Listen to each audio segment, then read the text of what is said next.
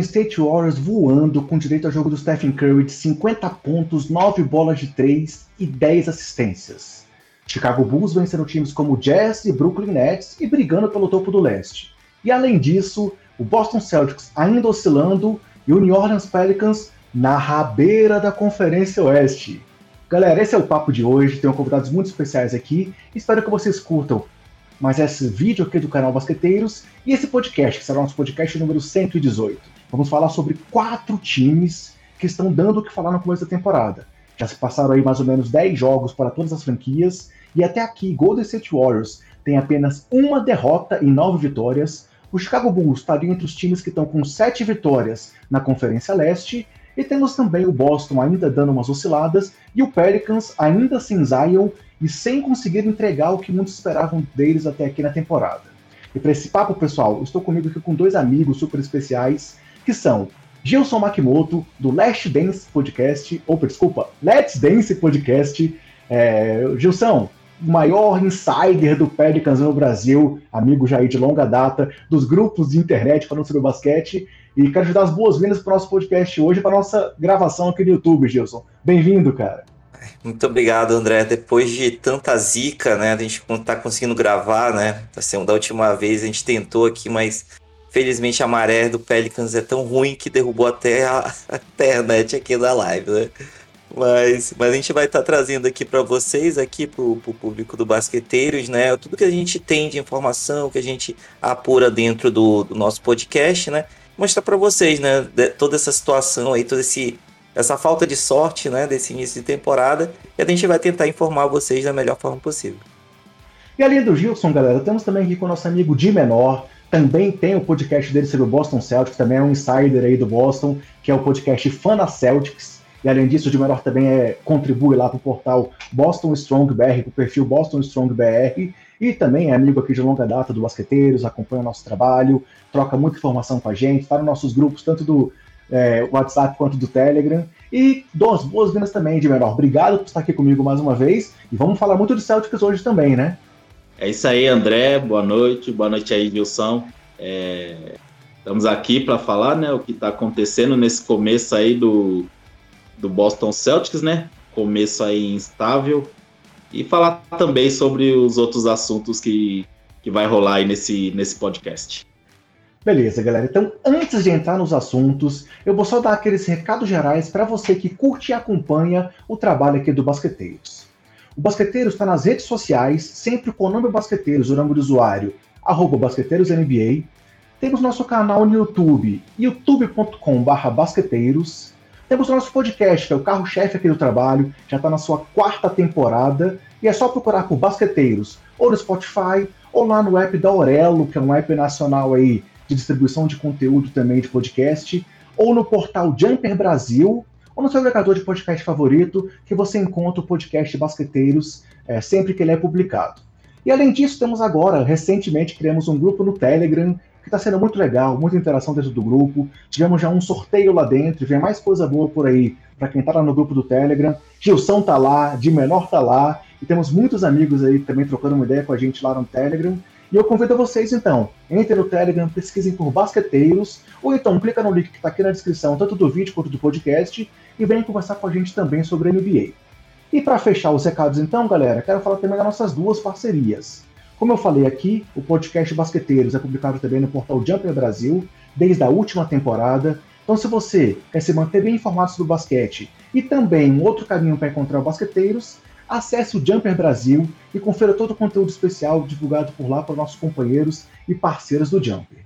E além disso, pessoal, a nossa outra parceria é com a loja Odyssey.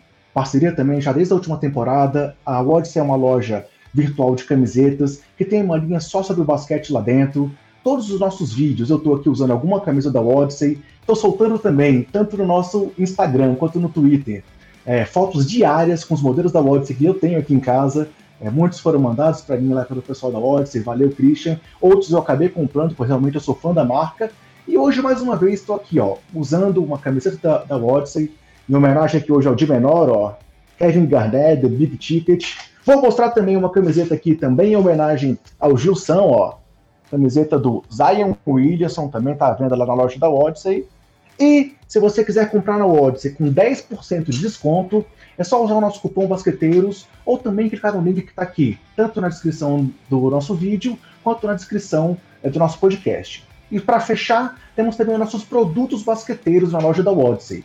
É, temos camisetas com a nossa marca, com a nossa logo, temos também ó, caneca basqueteiros, temos esse modelo super especial que está aqui hoje no meu cenário, é, que a gente vai também vai colocar a foto aqui no vídeo, que é um modelo feito em parceria com o Luiz Felipe Arte, do perfil Área Pintada lá do Instagram, super legal, um modelo aí de streetball. Você pode escolher o tamanho, a cor que você quiser e comprar nossos produtos lá na Odyssey para também nos ajudar a alcançar cada vez mais pessoas. Beleza, galera? Podemos seguir então para o assunto principal da nossa conversa? Podemos falar de NBA, Gilson e de menor? Bora lá!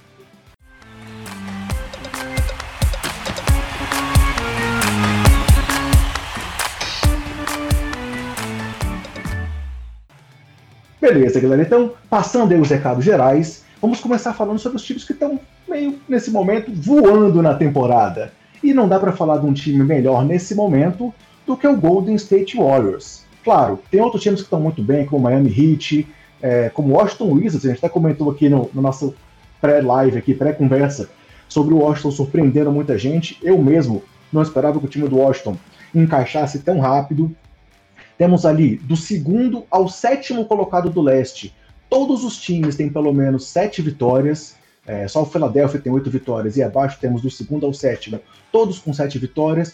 E no momento temos Cleveland com quatro vitórias consecutivas, é, o, o, Phoenix Suns vencendo cinco consecutivas lá também do lado oeste, o Clippers com quatro vitórias consecutivas, mas o time que a gente vai falar agora é o Golden State Warriors. Cinco vitórias consecutivas, nove vitórias em dez jogos até aqui.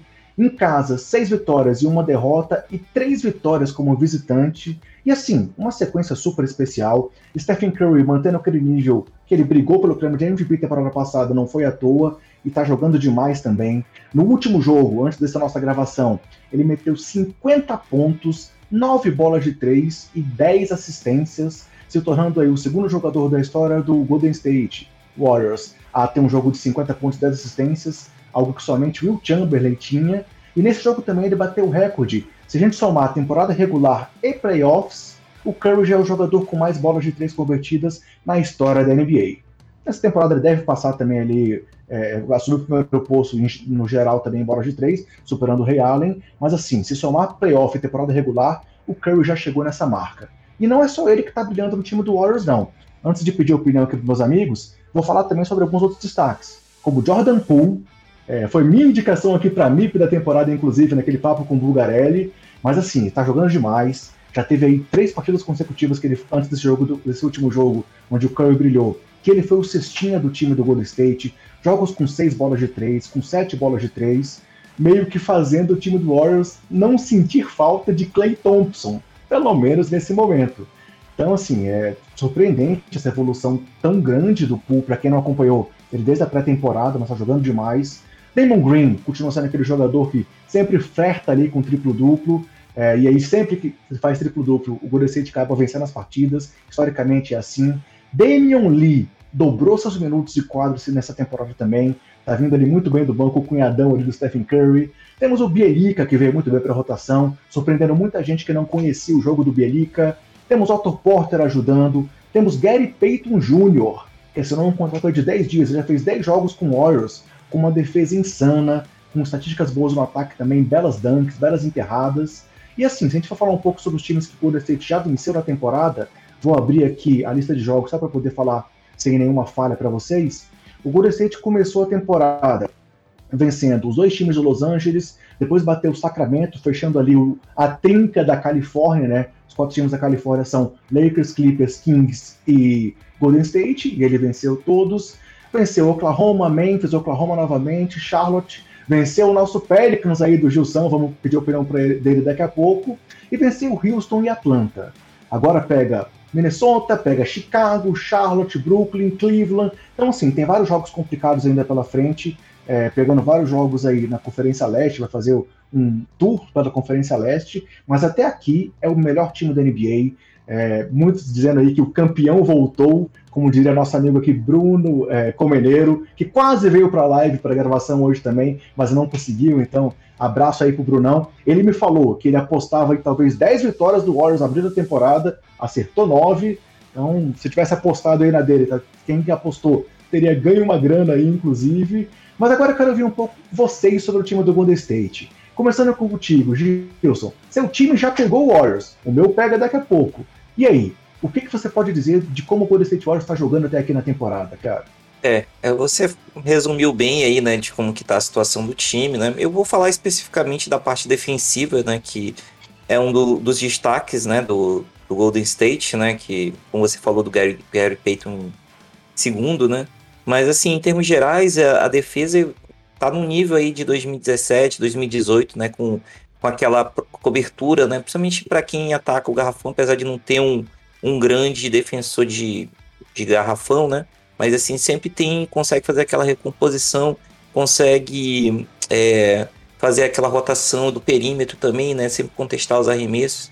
Eu falo isso, né, porque como o meu time jogou contra eles, né, a gente teve realmente essa dificuldade, né? Até porque tem sem Zion e sem Ingram, né? Então o time ficou um pouco mais é, limitado, mas enquanto conseguiu rodar a bola, né? Que vamos dizer assim, o time tava com um pouco de preguiça, né? Ainda conseguiu criar um pouco. Mas, mas assim, esse lado defensivo, né? Eu creio que seja uma dos grandes segredos aí, né, para esse bom início do, do time, né? É, os, os demais, assim, a gente já conhecia, né? Realmente só o, o Jordan Poole, né? Que realmente é, quem está acompanhando desde o ano passado está vendo, né? A evolução dele.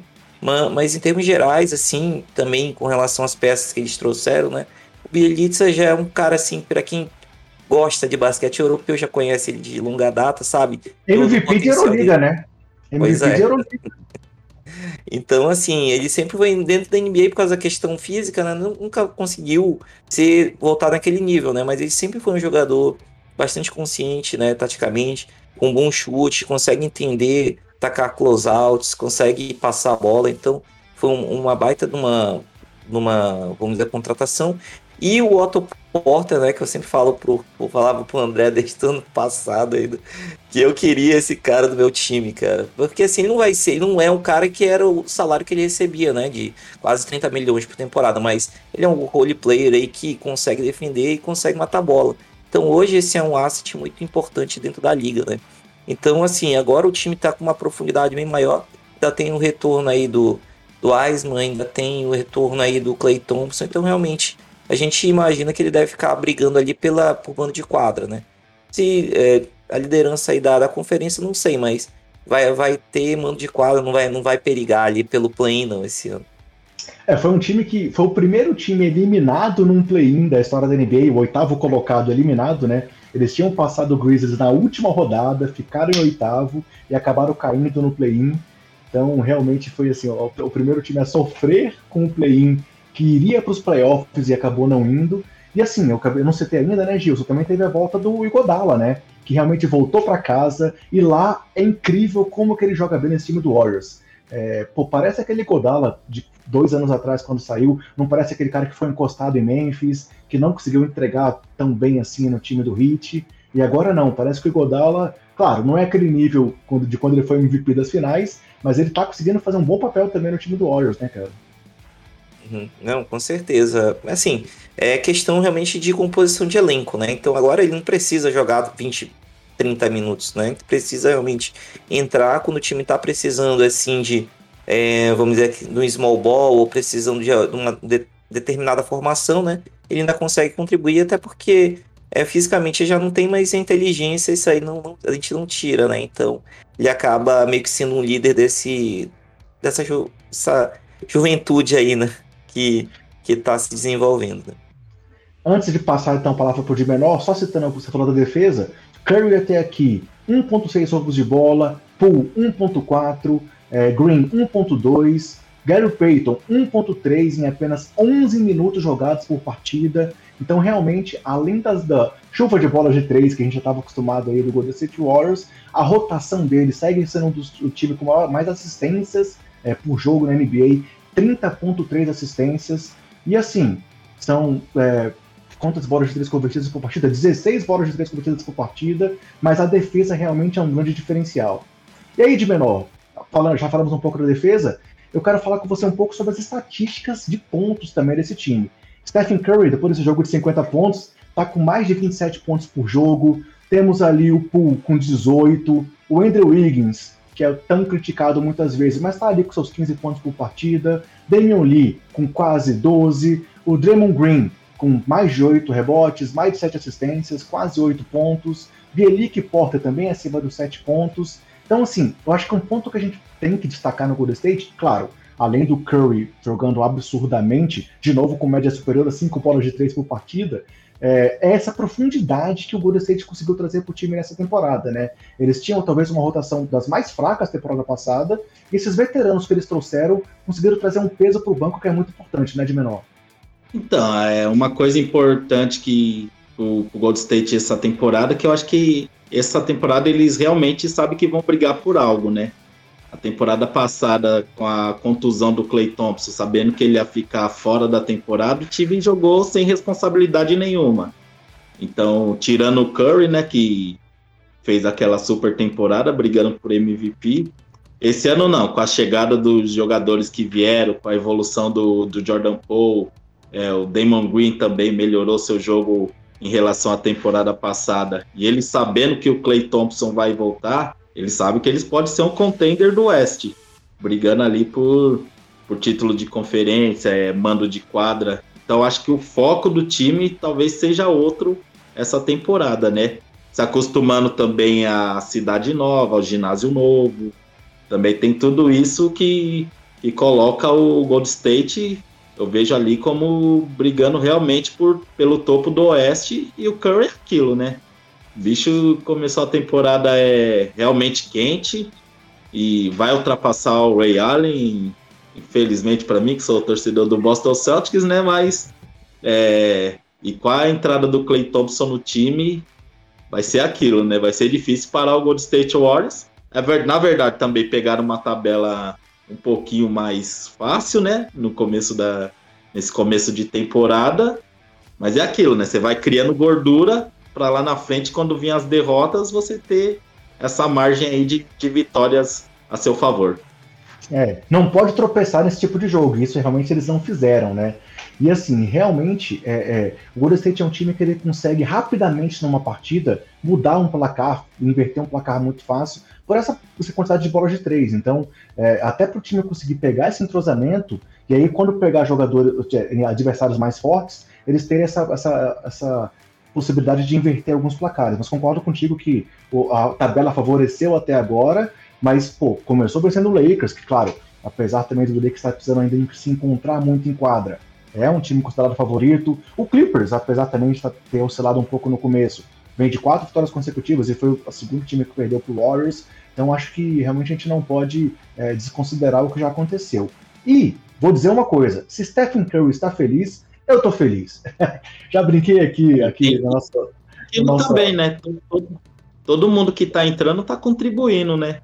Tem Sim, até o próprio Eric Pascoal lá também, é, entra, contribui, então isso ajuda muito o, time e o elenco, né? Aí, assim, a gente vê que realmente o Steve Kerr tá com, aquele, com aquela, aquela motivação que a gente não via temporada passada, como você falou. Draymond Green, temporada passada, era um cara que tava, às vezes parecia muito sem vontade, e essa temporada tá muito diferente. Então, concordo contigo também que é, a, o lado emocional tá muito diferente no time do Warriors para essa temporada.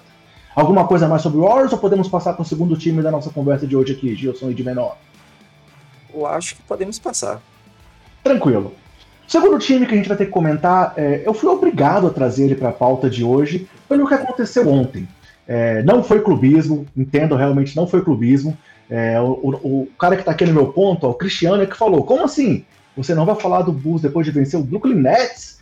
Falei, tudo bem, eu trago o Bulls para a pauta então, porque realmente foi uma vitória muito interessante do Chicago ontem. Chicago está aí também com uma campanha de sete vitórias e três derrotas, surpreendendo aí muita gente que achava que o time demorasse mais para encaixar porque é um time muito novo. Eu não canso de repetir que da temporada passada, de quem começou no Bulls, só tá o Zach Lavine jogando, que os outros dois são Kobe White e Patrick Williams, que estão machucados. Todos os outros entraram ou no meio da temporada passada ou agora nessa off-season. Então é um time que ainda está em formação e que mesmo assim se encontrou muito rápido em quadra. É, estamos vendo aí o DeMar DeRozan jogando um absurdo, sendo um cara decisivo, botando a bola debaixo do braço. Ele conseguiu, pô, contra o, o, o Toronto Raptors, foi um jogo que ele venceu quase que sozinho no final. É, de menor acompanhou com certeza também o jogo contra o Boston Celtics e foi uma virada incrível do Chicago. E ontem, novamente, o Chicago entrou no quarto-quarto perdendo e conseguiu abrir uma vantagem no final de mais de 20 pontos.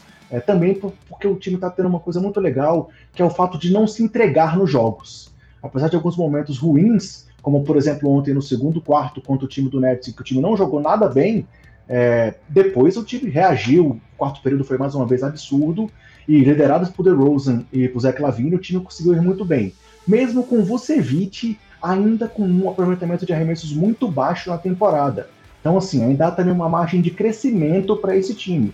Nem que seja com Vucevic voltando ao que ele já jogava anteriormente no Orlando Magic, ou mesmo quando chegou ao Bulls na temporada passada. Então, assim, é um time que também está merecendo esse destaque. Já venceu o Utah Jazz, já venceu o Brooklyn Nets e venceu o Boston Celtics, que é um time que também não dá para a gente desconsiderar entre os favoritos, por mais que esteja oscilando um pouco, né, de melhor. É um time que a gente ainda considera muito forte na Conferência Leste e também está fazendo seu, seu dever de casa. Agora o próximo jogo é contra o Dallas Mavericks, depois pega o Golden State Warriors, então tem uma tabela difícil aí pela frente, onde ele vai ser também talvez mais testado. É... e já venceu o time do Pelicans também, né, Gilson? O que, que você achou quando você viu aí o, o Bulls jogando contra o seu time, cara? Ah, primeira coisa, né? O Lonzo Ball fez o revenge game dele, né? Tinha que fazer, né? Exatamente. né? eu sabia, eu percebi isso daí. Essa agulhada. Mas, mas assim, né? É, eu vou falar um pouco de defesa, né? Não sei porquê, mas é porque sempre foi, foi o meu. Desde a época que eu, que eu jogava, né? No início da, desde criança, sempre fui um cara que focou muito na defesa. Então, assim, eu gosto de fazer leituras defensivas de, de como os times defendem, né? Como eles fazem a rotação, né? Então, esse Bulls aí, é, a defesa, né, dele começou com as bases desde, desde o ano passado, com o Billy Donovan, né? Porém, ano passado ele não tinha as peças para fazer esse tipo de defesa que ele, que ele gosta, né? Tem uma defesa sólida, rotação, é uma proteção assim do, do garrafão, né? Então, o, o, ponto foi, foi o seguinte esse ano, né? Trouxeram peças que iam contribuir, né? O Lonzo contribuindo na parte mais da defesa do perímetro, né? É, fazendo aquela, é, fazendo as leituras off-ball, né? Que é importante para quem faz esse tipo de cobertura, né? Para é, fazer a leitura certa de como que a bola é, vem e, e como que o time vai, vai fazer o ataque, né? E também, né, o Caruso, né, que o, o famoso meme que o pessoal falava, né? Então, assim, mas o cara realmente ele é, tem uma inteligência é, defensiva muito acima da média, né? É como a gente vai pegar o 2K, né, e coloca onde que eu vou colocar meus atributos aqui. O Caruso botou tudo na defesa aqui, um pouquinho de bola de, de três, um pouquinho, um pouquinho do resto, né? Então, porque justamente ele consegue fazer essas leituras, consegue. Eu, eu creio, né? Eu imagino, né, que ele deva estudar bastante os adversários, sabe qual que são as tendências de ataque, é o pick and roll, é o pick and pop, é um o cara vai cortar, se ele precisa fazer o drop, se ele vai é, faz, é, fazer deslizar pela pelo, pelo screen. Então, assim, sabe, esse, esse, tipo de coisa faltava nesse Bulls ano passado, né? E com essas peças que foram trazidas esse ano, é, acabou fazendo, melhorando ainda mais, né? Porque a questão, assim, realmente, comentaram assim, ah, realmente o DeRozan não vai encaixar, né? É, uma contratação aqui que não fazia sentido, porém, o DeRozan esse ano ele tem arremessado mais de três, né? Então é algo que era uma deficiência no jogo dele.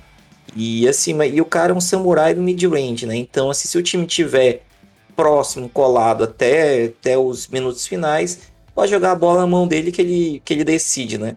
E assim, além disso, ele tentou ter, tendo um Zeke Lavine do lado, é, e o Vucevic no garrafão, então fica bem mais fácil para você acabar pontuando e, e, acabar distribuindo o jogo, né? Então, se o Bulls realmente está nessa condição, então realmente muito vai pela evolução defensiva dele, né, que consegue segurar o time, né, porque no passado conseguia pontuar muito, mas também tomar muita cesta. Então, esse ano conseguiu dar esse passo. Acho que o André até deve ter quanto que tá a eficiência defensiva do time.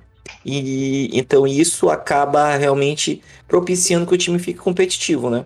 E com relação ao ataque, o Zeke Lavine no passado fazia mais de 30 pontos por partida, mas o time não foi para lugar nenhum. Então tinha que realmente começar lá da, lá da cozinha, né? Arrumar a cozinha para daí é, poder ter algum tipo de evolução no time. Aí, realmente, se a gente for parar para pensar nessa questão defensiva, assim, a rotação tem boas peças que estão fazendo a diferença quando vem do banco. Você falou do Caruso, é, a gente está jogando com o Derek Williams ainda, ou desculpa, Derek Jones Jr. vindo do banco, ele também sempre entra com muita intensidade, com muita impulsão, né? Então, quando ele entra, é, provavelmente o Vucevic está fora de quadra, mas ele ajuda nos rebotes, junto com o Tony Bradley. É, o Wildon Sumo, o, o Calouro, tá jogando pra caramba, assim, é um cara também com muita intensidade, mostrando que ele é mais ali do que um Chicago Kid, tá já teve jogo de 14 pontos, já teve jogo cometendo bola de três decisiva. Contra o Boston, foi um jogo que eu acho que ele, ele teve 6 de 6 nos arremessos e teve 14 pontos. Então, assim, é um cara que também está mostrando muita vontade e também uma defesa muito legal. Então, concordo com vocês, Gilson, que a defesa está sendo um diferencial desse time. E, assim, mesmo, mesmo o Vucevic, que não é um defensor, assim, é, é, um defensor de, de, de primeiro escalão da NBA, tá conseguindo vários desvios de bolas, eu, tava, eu participei da live do pessoal do Chicago Bulls Brasil e ele tava com 11 deflections por partida, 11 desvios de bola por partida. Se eu não me engano, ele era, o, era o sétimo, sétimo jogador, alguma coisa assim, surpreendendo muita gente. O DeRozan também desviando muita bola na defesa. Então, realmente, o conjunto defensivo tá conseguindo entregar muita coisa, o que ajuda muitas vezes nessa hora que o ataque falha. Porque o time tem muito apagão ofensivo ainda também. Contra o Boston teve apagão antes da virada. Ontem contra o, contra o, o, o Nets teve apagão antes da virada diante do Nets. E assim, ontem contra o Nets, Duran fez 38 pontos. E mesmo assim, no final do jogo, o Chicago dominou completamente. Teve lance que, pô, o Javonte Green fez uma defesa impecável sobre o Duran.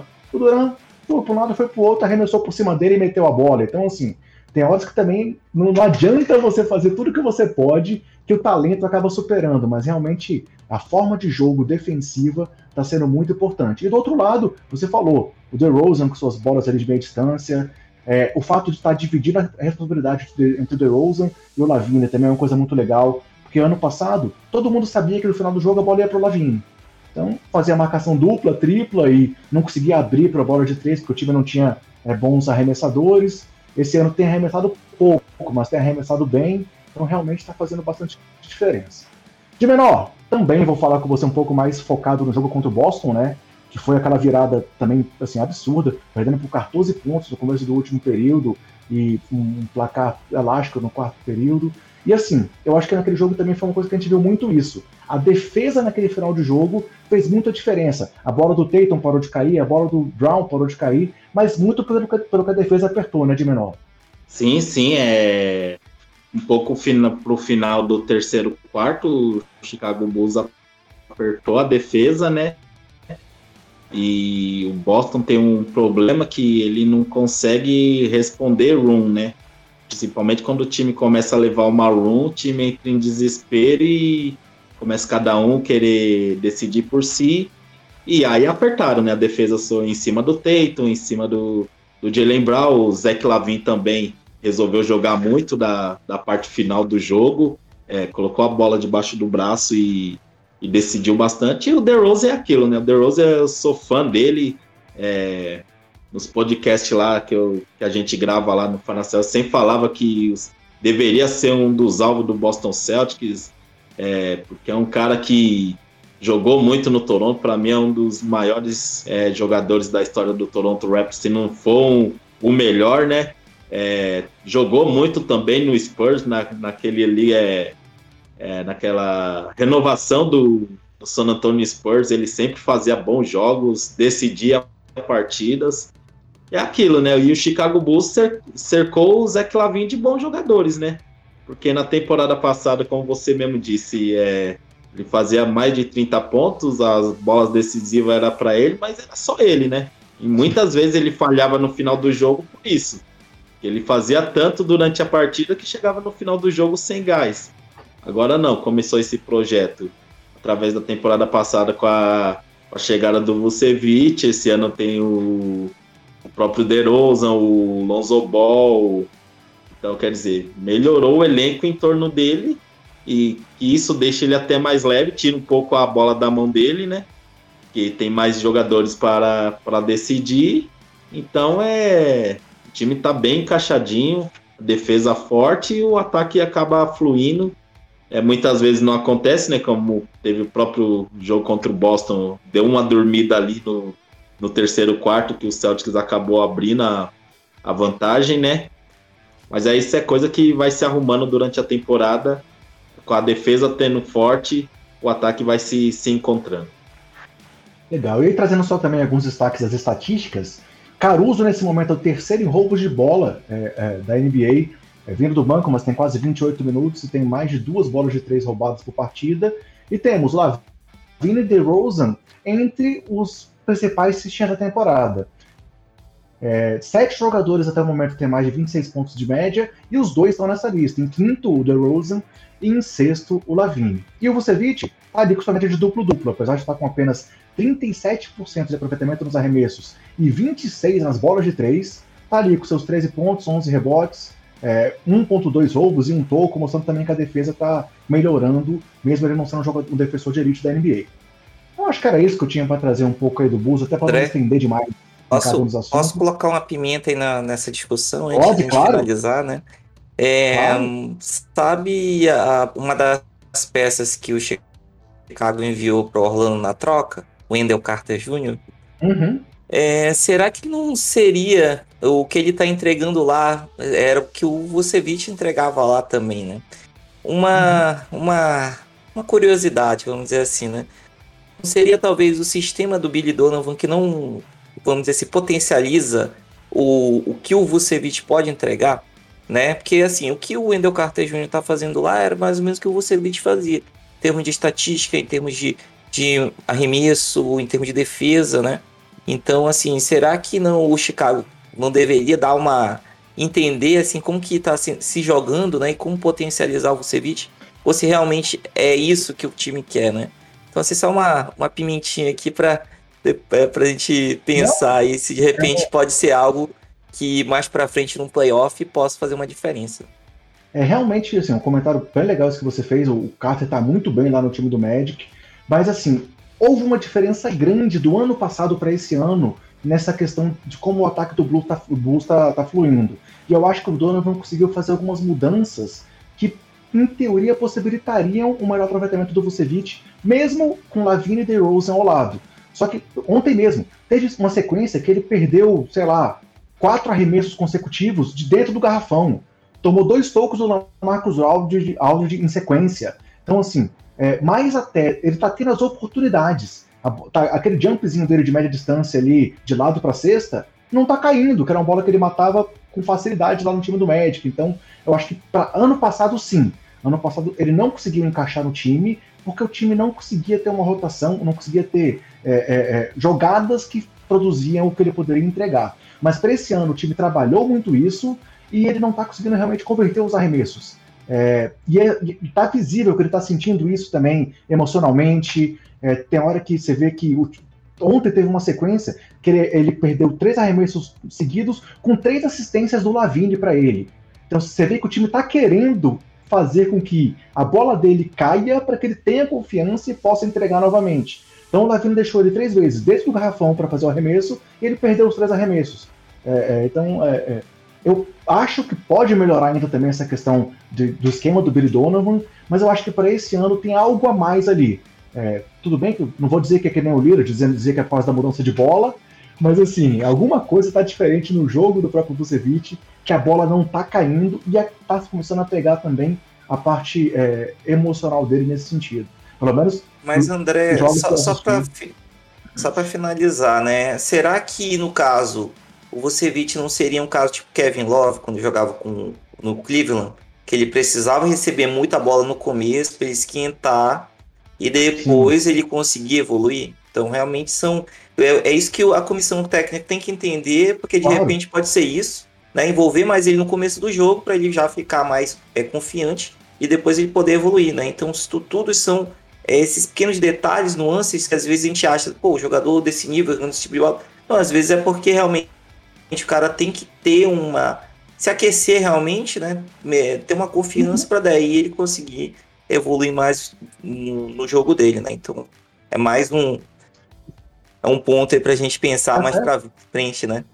Isso foi uma coisa que tem, tentaram fazer no segundo jogo contra o Sixers. Né, ele teve muita bola no começo, mas aí o Embiid acabou, assim, era o Embiid do outro lado, né? Então é complicado para qualquer pivô jogar contra o Embiid, ainda mais no nível que ele também estava jogando a temporada e até agora está afastado por protocolo de Covid. Mas boa observação, e assim, essa questão do Vucevic é um ponto-chave para o crescimento maior desse time ainda, porque tem torcida já pedindo para trocá-lo e dizendo que, que ele, ele não vai encaixar nesse time. Mas calma, torcedor, calma. Acho que o de menor aceitava ele, hein? Acho que o de menor aceitava ele em Boston. Ah, pode mandar lá. Pode, mandar, pode mandar lá pro Celtics lá que nós mandamos o Robert Williams em troca.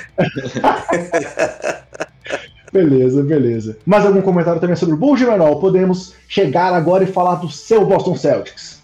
Não, acho que é mais isso mesmo, né?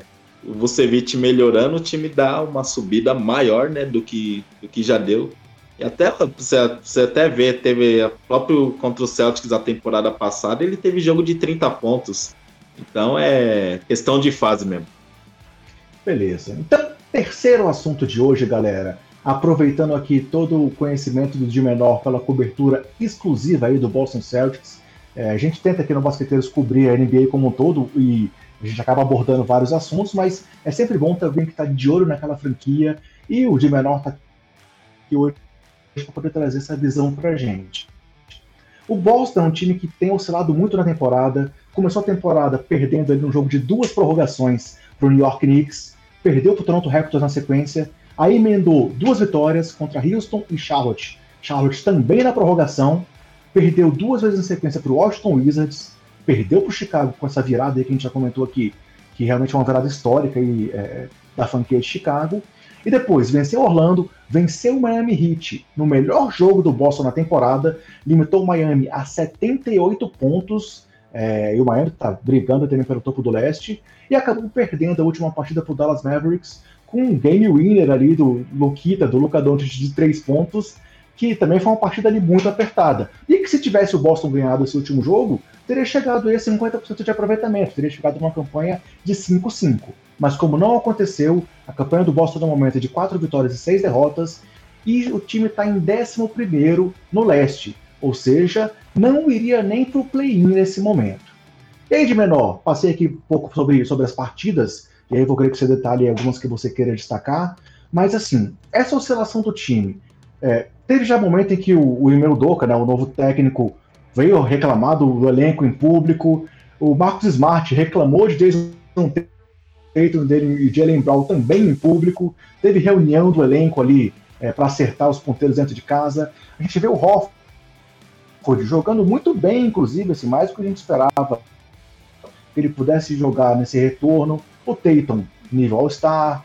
É, o Brown também jogando muito bem, agora está afastado aí por lesão, mas também está fazendo o seu jogo. Temos ali o Schroeder vindo do banco com números importantes. O Smart com seus números aí, com a liderança que ele tem sobre o elenco.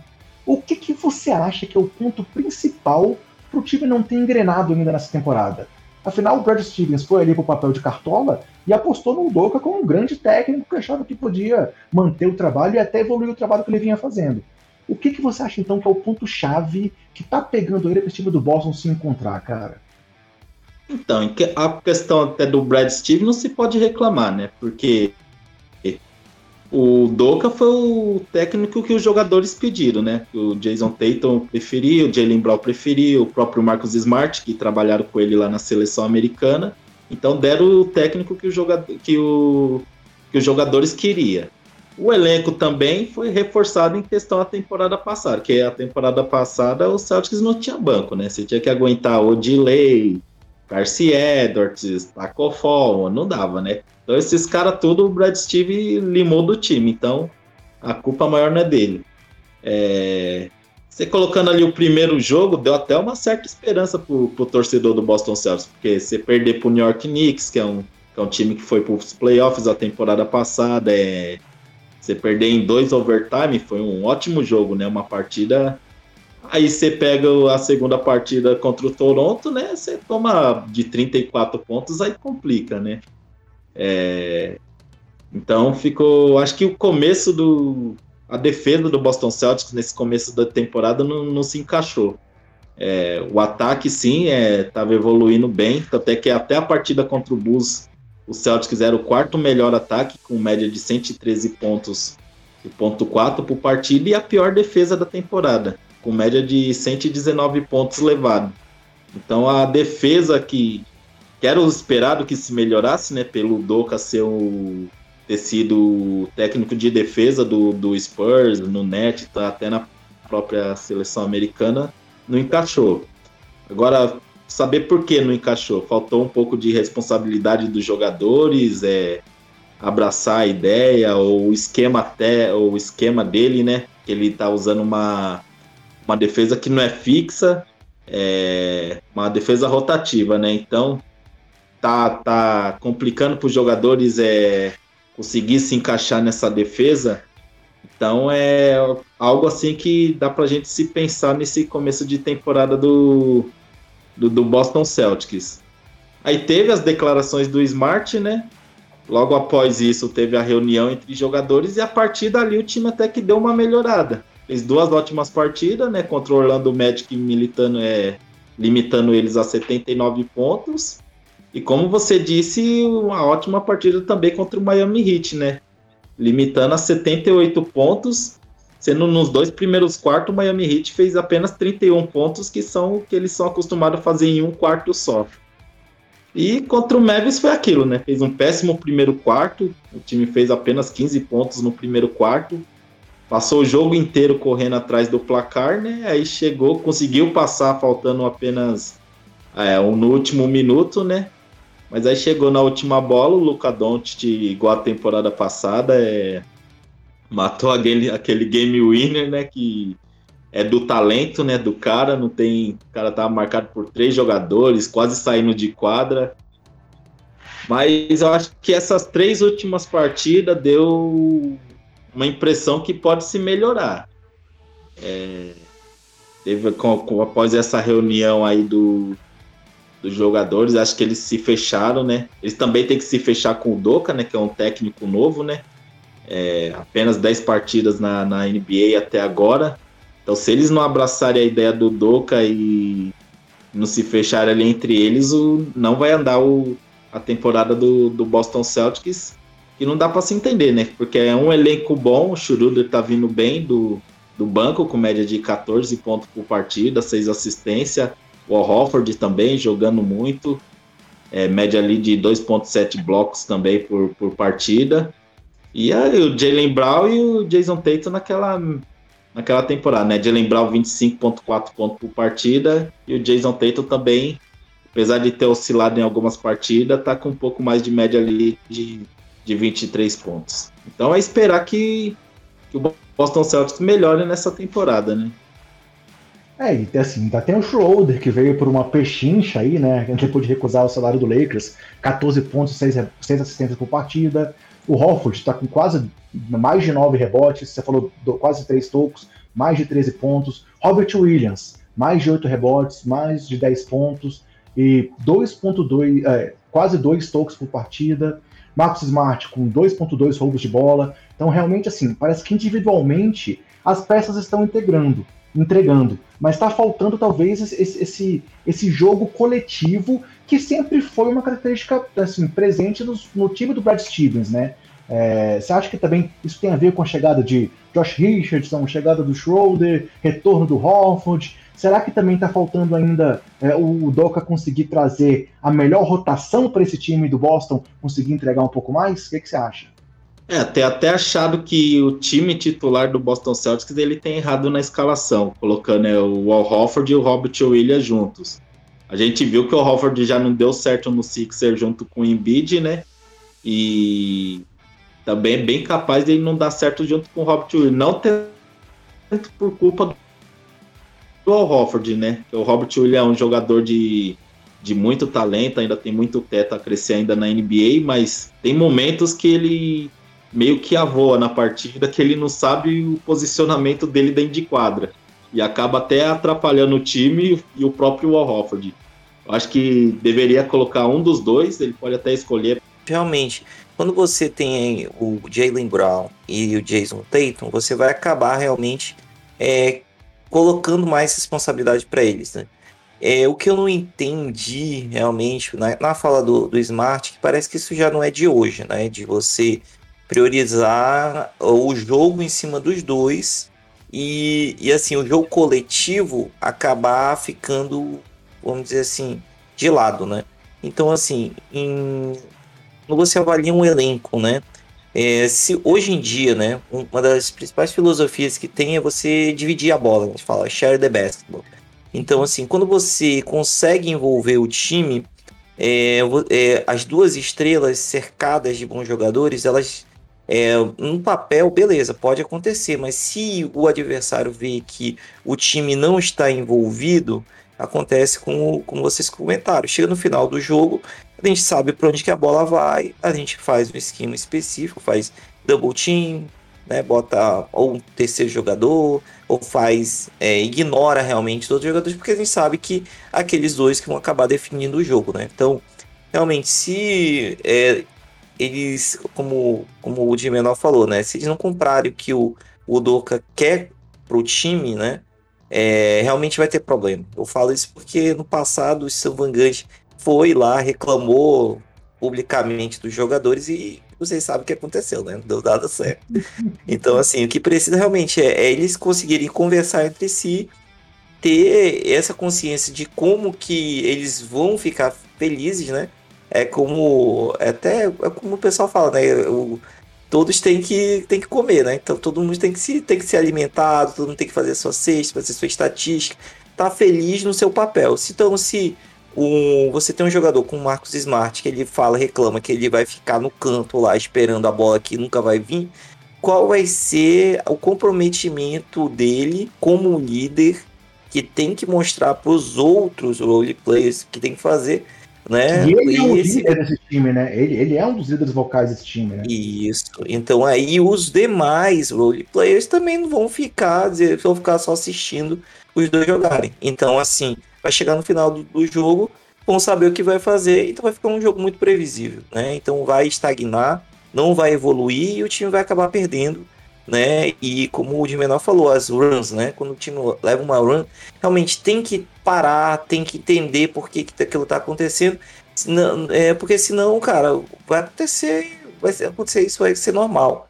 Então, realmente, tem que ter essa.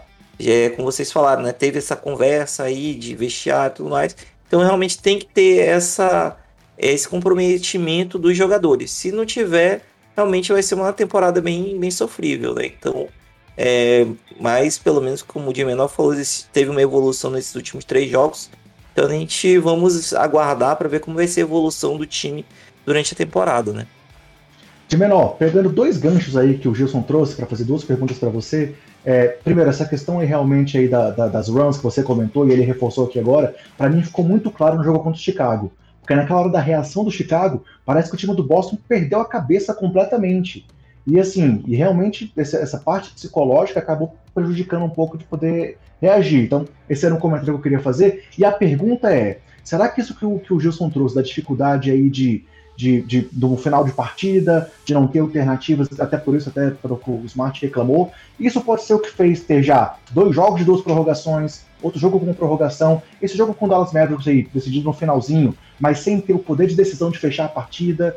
Você também está vendo isso acontecer? Parece que no final do jogo tá meio que todo mundo sabe o que, vai, o que esperar do time do Boston Celtics. Como a gente falou lá atrás, era o que acontecia com o Bulls ano passado. Todo mundo sabia que no final era bola no Lavine e as, as defesas se armavam para isso. Você acha que talvez esse é um ponto que tem muito que evoluir ainda? O Boston pode estar previsível nos finais de jogos? Não, sim, sim. Até tirando em questão a, as prorrogações, se você for pensar contra o Knicks, foi uma recuperação, né? Porque o time perdia no último minuto de jogo de seis pontos e conseguiu buscar e conseguiu levar para a prorrogação. As bolas Teve oportunidade de até ganhar na prorrogação, mas isso. E, mas não, não acabou fechando, mas você pode colocar como uma recuperação. É, você pega contra o jogo contra o Washington Wizard. É, o time levou o time a, a, prorrogação, a duas prorrogações também, sendo que o time chutou uma de 25 na bola de 3. Então, quer dizer, se tivesse caído no mínimo 5 de 25, o time teria até ganhado com uma certa folga. Trevor é... Reese estava jogando esse jogo pelo Boston ou não? Agora, contra O Ariza tava lá, uma coisa que ele fez. O é. Ariza tava jogando lá, que nem ele jogou na época lá na, com o Houston, que ele errou tudo. É, então, para você ver. Então, é. E, e agora, e contra o jogo, contra o Charlotte, foi um jogo também onde o time saiu atrás, né? No começo da partida, conseguiu recuperar. E realmente teve a chance de matar o jogo no final da partida e, e não conseguiu. E sobre essa questão assim psicológico das RUM, isso daí é da, das RUM, vem, isso aí já não vem desde de hoje, né? Isso aí já vem de várias temporadas seguidas e eu acho que o estopim até da, do, do relacionamento do Smart, Brown e Tatum foi ali na bolha, né? Contra o Miami Heat. Porque na, naqueles primeiros dois jogos, tanto no primeiro e no segundo, o Celtics chegou a abrir vantagem de mais de 15 pontos e, e permitiu a virada do, do Miami Heat. Até na, até, que, até na segunda partida, foi relatado que houve briga, gritos no vestiários, tal, tal, tal. Depois eles tentaram recuperar a série, mas já não conseguiu mais, né? Então já é algo que vem acompanhando a equipe, já não é de hoje. Agora saber por quê? Talvez porque o time é jovem, né? O Teito tá ali com 23 anos, de lembrar com seus 25 anos, o próprio Smart tá aí com 29 anos, é um apesar de estar tá muito tempo já a oitava temporada dele no no Boston Celtics ainda é um cara jovem, né? É... Então é algo que tem que ser trabalhado realmente, né? Porque o time se desequilibra quando, quando isso acontece dentro da partida. Contra o próprio Miami Heat, é, o time vencia por mais de 20 pontos, o Miami é, abaixou a vantagem para 8 pontos. Aí o Doca pediu um tempo, e nem tanto foi o Doca que falou, foi o Smart ali que, que reuniu ali os jogadores, deu uma chamada e o time conseguiu é, retomar, retomar a partida e, e conseguir essas vitórias. É, talvez o Al Hofford, né, por ter uma certa experiência, possa conversar bastante com, com o elenco, né, é, sobre isso. Que isso daí pode custar é, vitórias, né? Custam vitória. Contra o próprio Chicago Bulls, você chegar no último quarto ganhando por, por 14 pontos e você perder por 14 pontos, você fez você levou um placar no último quarto de 39 a 11. Isso daí é, é bem complicado, que até levou a, as declarações do Smart, né? Já é um cara cabeça quente, aí você perde da maneira que perdeu, aí o repórter vai logo entrevistar o Smart, né? Aí já, já viu o que deu, né? É, mas, e, mas, assim, de menor, só, só, só uma. Ah, fala, né, só cortando um pouquinho, né? Claro. É, nesse caso, né, o Smart, assim, ele é uma âncora defensiva, né? Porém, no ataque, ele não, não é aquele cara que, vamos dizer, é o floor general, né, que a gente fala, né? Então, você não acha que talvez valesse a pena ir atrás de um jogador desse? Eu sei que é muito difícil, né, você encontrar isso, isso na liga, né? Mas justamente para pegar, vamos dizer assim, por troca eu acho que não, não rolaria, né? Mas de repente um, um John Wall aí, pô, depois de ser anistiado aí, talvez pudesse ser um cara assim que pegasse nesses momentos, né, mais críticos, né, botasse bola debaixo do braço e falasse, olha, eu que mando aqui, vamos fazer essa rotação, vou encontrar o, o Brown no, no, numa ISO ou um Teito numa ISO, vou fazer um, um handoff aqui, entendeu? Então, às vezes, é, quando o time começa a levar muita run assim, né, eu falo também por experiência própria, né, é, justamente falta isso, né, alguém para segurar a bola e dizer assim, olha, vamos, vamos que vamos trabalhar aqui um pouquinho, né, não vamos queimar logo esse arremesso, e daí a gente consegue acalmar, né? Fazendo uma cesta, fazendo um lance livre, e daí o time volta, volta aos eixos, né? Então, de repente, é, até, até me, me chama a atenção o Brad Stevens conhecendo esse elenco de tanto tempo, né? É, de repente não ter identificado algo nesse tipo, né? Porque às vezes ele, como técnico, acabava fazendo, mas o Doca, como um técnico novo, talvez não tenha esse pulso realmente para chamar o cara, faz essa jogada aqui nesse momento aqui e tal, né? Então, de repente, é, tá, é, assim, é uma, uma visão de quem está de fora, né? Talvez evoluir nisso, né? Ou é, melhorar um pouco a orientação para os jogadores, ou trazer, de repente, um veteranão aí para, nesses momentos mais críticos, botar a bola debaixo do braço e acalmar o, o time, né? É, é uma coisa que, que a torcida do, do Boston Celtics tem cobrado muito é é você trazer alguém é, mais experiente assim, de nome na liga, talvez até uma estrela, para jogar ao lado do Tate e do Brown, né? E tem esse de vida esses momentos decisivos junto, junto com ele, né?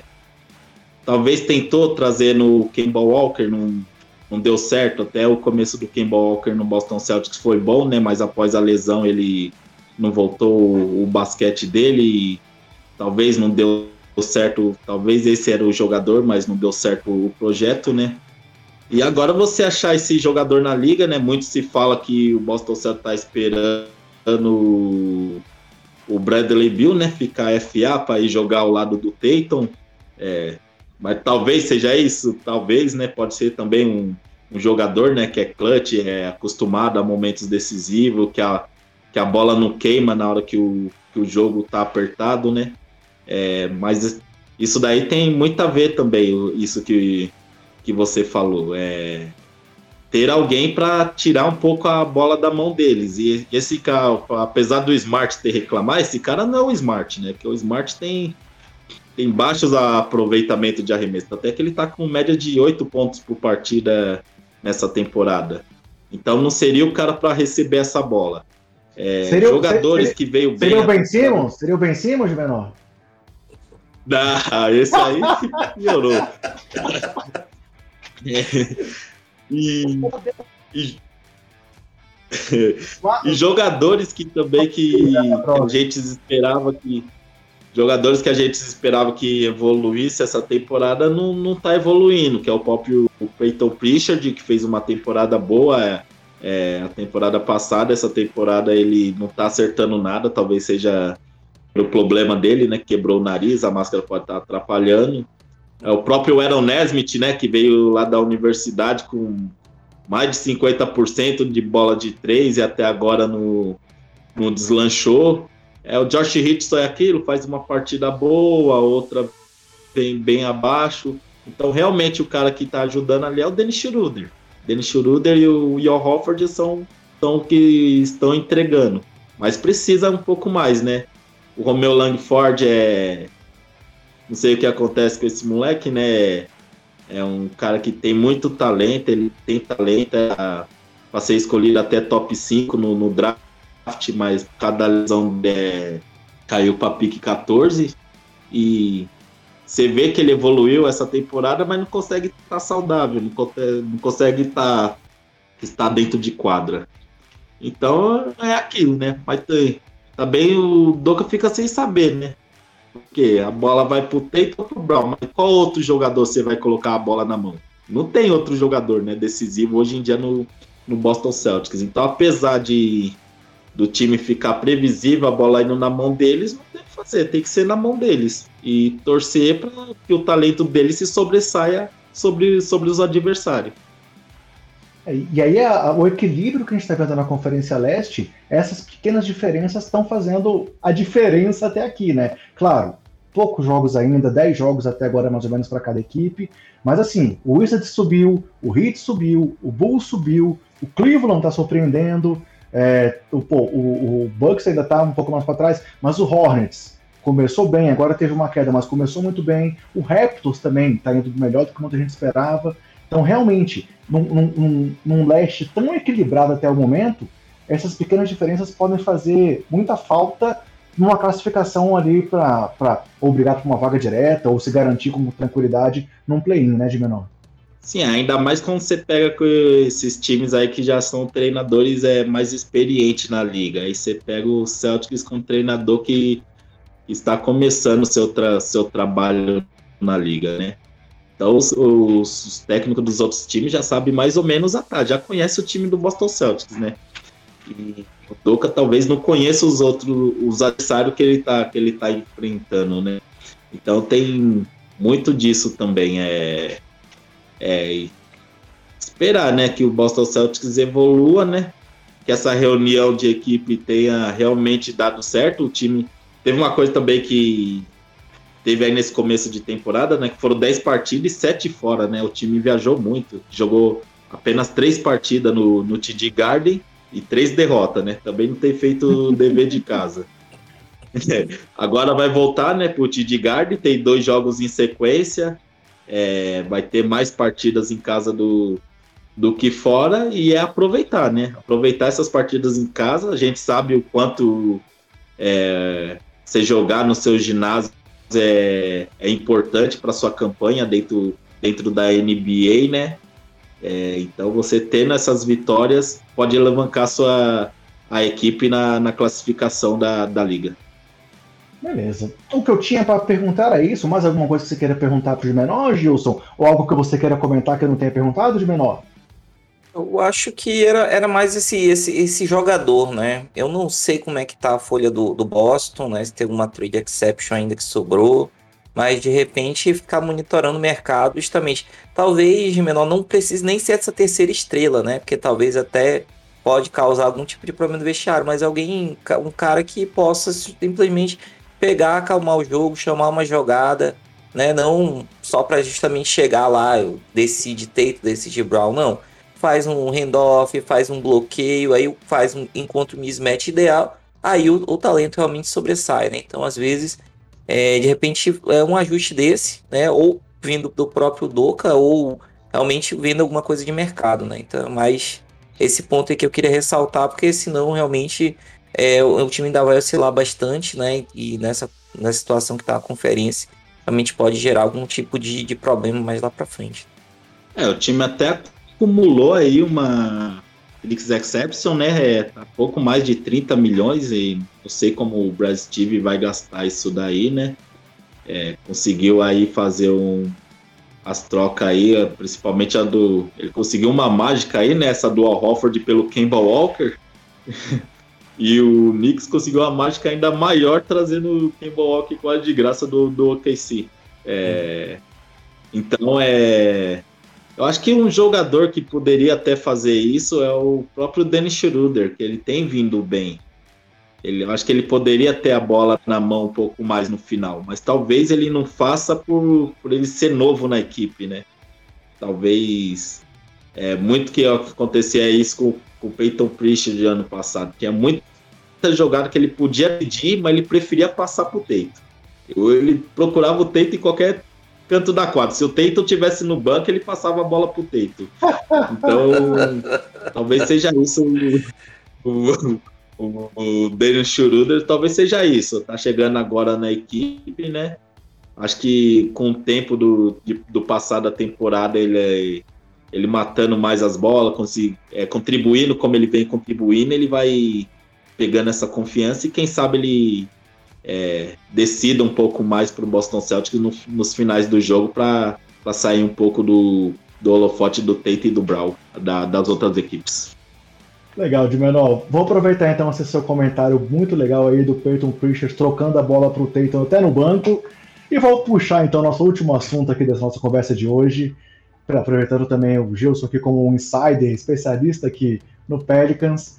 E Gilson, agora a ideia é falar do seu Pelicans. Tem toda a questão envolvendo aí o Zion, que ainda não estreou, é, questões físicas também sendo com, muito comentadas, e não só de lesão, mas a questão do, do aumento de peso, a dificuldade de manutenção de peso que o Zion tem apresentado. E até aqui, o time venceu apenas o Minnesota, perdeu para Philadelphia, Chicago, para o próprio Minnesota, Atlanta, Sacramento, Knicks, Phoenix, Sacramento, Golden State, Dallas e tem uma campanha de uma vitória e 10 derrotas. A gente até comentou aqui um pouco sobre as mudanças que tiveram no elenco também. É, temos o Ingram também desfalcando o time, mas tivemos o, o, a, a, decisão aí de não manter o Lonzo Ball, apostaram no Devonte Graham, conseguiram uma troca muito boa, conseguindo o Valanciunas aí em troca do Steven Adams e ainda se livrando do Eric Bledsoe naquela troca também. Então, assim, é, é, algumas movimentações que pareciam ser mais promissoras na off-season, e a gente até pensava, pô, será que agora o Pelicans vai dar esse passo a mais? Vai realmente brigar ali pelo play-in? Vai ter, vai ter uma chance de, de conseguir algum resultado até para poder mostrar para o Zion que é um time que vai investir, que vai crescer e que pode ser um lugar para mantê-lo ali por várias temporadas. Mas o time não está conseguindo entregar. Claro, o Zion faz muita falta, mas a minha pergunta para você vai ser mais ou menos nesse sentido. Será o quanto que é a falta do Zion que está impactando? O quanto que é a mudança de técnico? O quanto que pode ser algum outro fator? Então eu quero ouvir de você, assim, o que, que você acha que é o principal aspecto que está impactando para que o Pelicans esteja decepcionando tanto na temporada? E se você achar que é decepção, também fale pra gente. Mas assim, na minha visão, como um, alguém que acompanha a NBA como um todo, mesmo com o Zion fora, eu acho que essa campanha de uma vitória e 10 derrotas é muito pior do que eu imaginava para esse time do Pelicans. E aí, Gilson, o que, que você acha é, que pode estar impactando mais para que esse resultado tão ruim esteja acontecendo lá com os Pelicanos de Nova Orleans? É, o maior, a maior realmente fator é realmente a ausência do Zion, né, desde o começo da temporada, e do Ingram nos últimos cinco jogos, né. E além do que, né, a gente conseguiu draftar um ótimo calouro, né, que é o Herbert Williams, ou Herbert, Herbert Jones. Jones. É, é que o Rimenor falou tanto Grant Williams que eu fiquei com o Williams na cabeça aqui. Mas o Herbert Jones é que foi um, é um, uma escolha de segunda rodada, né? Ele foi ao defense time na ACC e tal, então realmente ele estava entregando bem na defesa. Também tá machucado, então assim, fica meio difícil, né? Num elenco que foi montado é, para ser o suporte das duas estrelas, né? Não ter as duas estrelas e o time ficar realmente é, da mão desse, desses jogadores, né? Então, o que acontece? O time briga dois, três quartos, mas na hora de. É, no último quarto que precisa decidir, realmente falta talento, né? Mas, mas assim, eu concordo com você, né? Só fazendo um recap rápido aí para quem realmente não acompanha. É, tudo começou, né, nesse. Na, na, no Media Day, né? Quando foi passado que o Zion tinha se sofrido uma fratura, né, do quinto metatarso do pé direito, né, durante as férias, e que tinha feito uma cirurgia e precisava realmente é, ter mais um, um mês aí para poder voltar às atividades, né, mas o que mais chamou atenção, né, como, como até o André comentou, aí foi o peso realmente dele, para um atleta desse nível, né, a gente sabe que, que é complicado, né, quem tem problema de peso aí, sabe como é que é, é um jovem agora que agora tá milionário, tem todas as condições de poder fazer, né, viver a vida assim, né, que não teve durante a infância adolescência, então acaba realmente é, indo por, o, por esse lado, né, então meio que é mais uma parte psicológica realmente, porque mesmo você tendo feito a cirurgia, ter ficado esse tempo todo parado, se você tendo a consciência que você tem que o seu instrumento de trabalho é o seu corpo, você tem que ter pelo mínimo para tentar fazer uma dieta, tentar manter um, um, peso, né? É como falaram, ele chegou a 300 libras, então ele passou de 135 quilos, então é um, é um, seria o jogador mais pesado da liga, né? Então você vê a situação. Mas assim, ele nunca vai ser um cara muito magro, né? Porque no passado, quando ele estava na melhor condição, né, da, da temporada, com 10% só de gordura corporal, ele estava com 128 quilos, entendeu? Então, realmente, para ele baixar mais, ele vai perder massa muscular. Então, de repente, isso tem que ser, ser feito, sabe? Todo um trabalho. Quanto que eu vou baixar 10 quilos de massa muscular? É muito difícil você fazer isso. Então, realmente, pode impactar demais no, no, no estilo de jogo dele. Aí os haters vão falar, mas o joelho, não sei o que. Tá, beleza. É, quem tem que saber isso é o fisiologista que cuida dele, né? O fisiologista que cuida dele é um cara que simplesmente salvou a carreira do, do Shaq, né? Não uma sobrevida do Shaq em Phoenix. E também salvou a carreira do Grant Hill quando ele já estava se aposentando. Então, é um cara que realmente conhece o que ele tem que fazer. Porém, a gente precisa saber se o jogador quer também, né? Porque é sacrifício, né? O, o LeBron investe quanto? Um milhão, dois milhões, três milhões no corpo dele durante o ano para recuperação. Né? Ele precisa fazer isso, usar? Talvez não, mas pelo menos se cuidar, fazer o que o time está pedindo. Então, realmente, quando a gente vê né, o que, o que tem se comentado, talvez falte alguém que o Zion confie realmente para dizer assim, não, é, eu vou fazer isso porque vai ser bom para mim. Né? Então, por isso que às vezes um, um veterano é, é tem uma influência positiva justamente para esse desenvolvimento dele, né? Então agora realmente ele voltou para as atividades, ele vai ser reavaliado agora na próxima semana então daí vamos ver se ele já vai voltar para as atividades 5 contra 5, né? Mas eu creio que é pelo menos mais em uns 20 dias aí até para ele voltar é, a, a pelo menos treinar e mais um até um mês realmente que ele vai estrear. Então realmente vai ser um período que a gente vai sofrer bastante. Né? O Ingram também so, sofreu essa contusão aí no quadril aí, então é, tá cinco jogos sem jogar, né? A gente tá numa a sete jogos sem vencer, então é um negócio que, que vai, uma coisa vai caminhando com a outra. E o Harry O Ingram tá, tá, dia a dia a avaliação, né? O Ingram não tem Isso. previsão de retorno, né? Isso, que ele tá com incômodo aqui no, no quadril, né? Então, assim, realmente, é, ele faz o, o aquecimento, se ele sentir que ele tá bem, ele vai pro jogo, se não, ele não vai, né? Então o time meio que tá poupando ele justamente para quando voltar, é, já voltar com os dois, né? E iniciar a campanha. Porque assim, a gente vê a campanha por 1-10, 10, né? Realmente é muito, muito ruim, mas os Pelicans, para quem acompanha há muito tempo, já teve esse início de temporada 2-9, 1-10, 1-11. Então, assim, né, a gente sabe que realmente vai acontecer, até porque o calendário foi, vamos dizer assim, os times que davam para realmente a gente ter, ganhar, que seria Minnesota, Sacramento, né? E a gente, a gente realmente brigou realmente com, com eles, né? Porém, faltou poder de decisão no final. Então a gente imaginava ter uma campanha de uns 30%, mais ou menos, é, 40%, mas 10% realmente é, é, muito abaixo. Então realmente é complicado. Então, assim, só, só para responder a sua pergunta, André, realmente está relacionado a isso. O elenco foi formado por esses dois. Então, um erro, assim, até que. Até você acabou de falar aí, né, que o Devontae Green é o, foi substituto do Lonzo. Na verdade, não é, ele é substituto do Eric Bledsoe. Quem era para substituir o Lonzo seria o Nikhil Alexander Walker. Né? Mas, porém, o Nikhil ele não está conseguindo dar esse passo. Né? Bom, até um, um, dos pontos que a gente conversa no, no, nosso podcast é justamente isso. Por que, que o Nikhil ainda não deu esse salto? Né? Como o Jordan Poole fez no ano passado. Porque simplesmente ano passado o Eric Bledsoe iniciou 70 partidas de 82. Então, Eric Bledsoe não era o futuro do time, mas o Sam Van Gundy quis deixar ele, né, para dizer assim, não, esse cara é referência, você é o veterano e tudo mais, e tirou o tempo de quadra no Nikhil. Então, esses erros que ele está cometendo hoje, entendeu? Era para ele estar tá cometendo no passado. Então, era para esse ano ele ter evoluído. Então, até pelo campeonato que ele fez com a seleção canadense e tudo mais, a gente imaginou que ele fosse conseguir dar esse salto, né? Porém, ainda está muito problema de seleção de arremesso. O, melhor jogada que ele tem é atacando a cesta e é algo que ele tá fazendo muito pouco, né? E assim, o que ele tá procurando é arremessar de 3 loucamente com aproveitamento de 20%. Então não adianta, cara. Então, assim, o cara tem que realmente ter essa.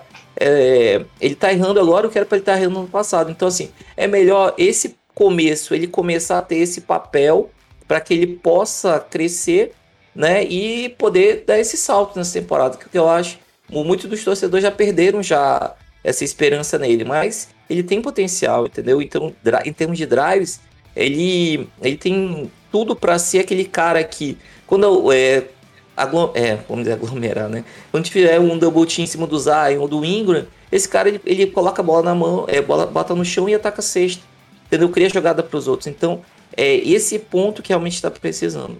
E assim, com relação aos pontos positivos, né, além é, do Devonte, né, é, que realmente veio por um, um valor realmente relativamente baixo, 12 milhões, né, o, o, o Lonzo foi 20 milhões, então assim, realmente foi escolha salarial, realmente, é, mas o, o, Jonas Valanciunas realmente que é o que está muito chamando a atenção, ele quando a gente estiver com as duas estrelas, essa segunda unidade que hoje fede, vamos dizer assim, que não consegue produzir nada, vai ter um, um, time mais que vai conseguir manter esse, esse placar justamente para chegar no final e a gente tá pau a pau para decidir, entendeu? Então, assim, nesse momento, né, para o torcedor médio pelicano, tá, ele tá decepcionado, ele acha que não vai. A gente até brinca, né? A gente tem um grupo que a gente coloca que a nossa campanha vai ser 1,81. A gente tá, tá nessa, nessa, nessa meta aí, né?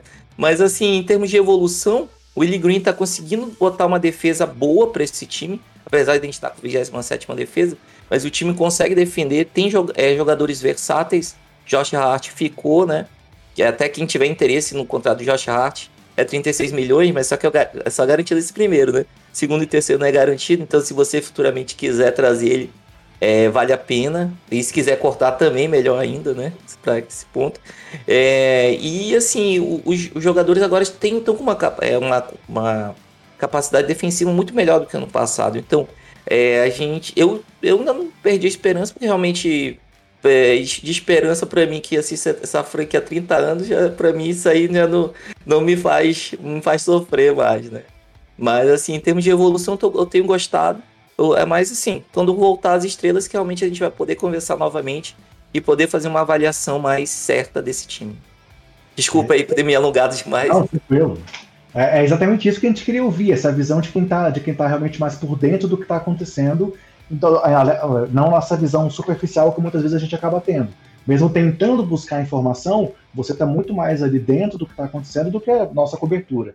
É, e sobre essa questão específica do Zion, a gente conversou muito até lá no grupo do Telegram do Basqueteiros, né? Mais uma vez, convido todo mundo aí, vai lá no Telegram, pesquisa por Basqueteiros, temos um grupo muito legal batendo um papo lá sobre tudo que rola na NBA, e a gente falou muito sobre isso, né, de menor, sobre a questão de que, por ser um atleta, ele também tem as ferramentas à disposição que ele poderia utilizar para conseguir essa, esse controle do peso.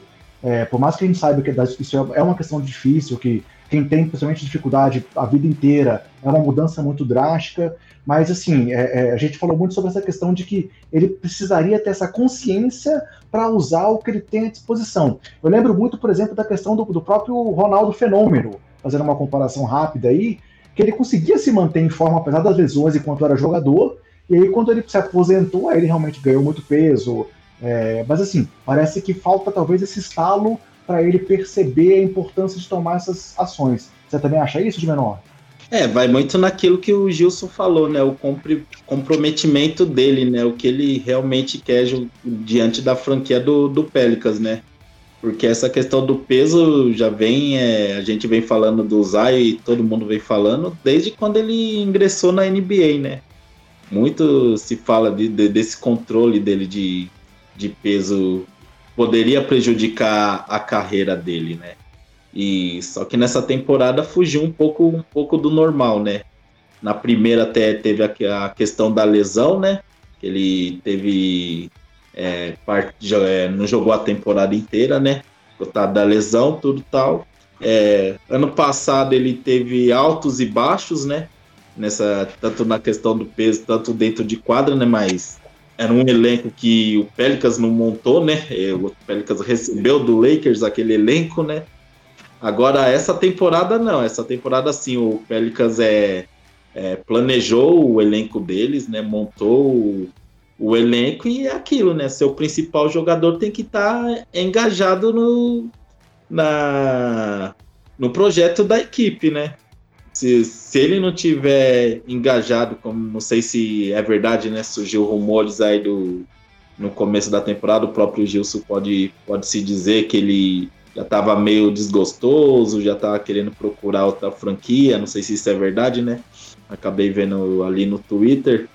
Então fica, fica difícil, né? Porque o projeto do Pelicans se pensava, ah, vamos ter Anthony Davis e Zion Wilson, né? Então, quer dizer, vai ser um, um time que vai brigar para ser contender ali do Oeste, né? Aí o Anthony Davis já abandona.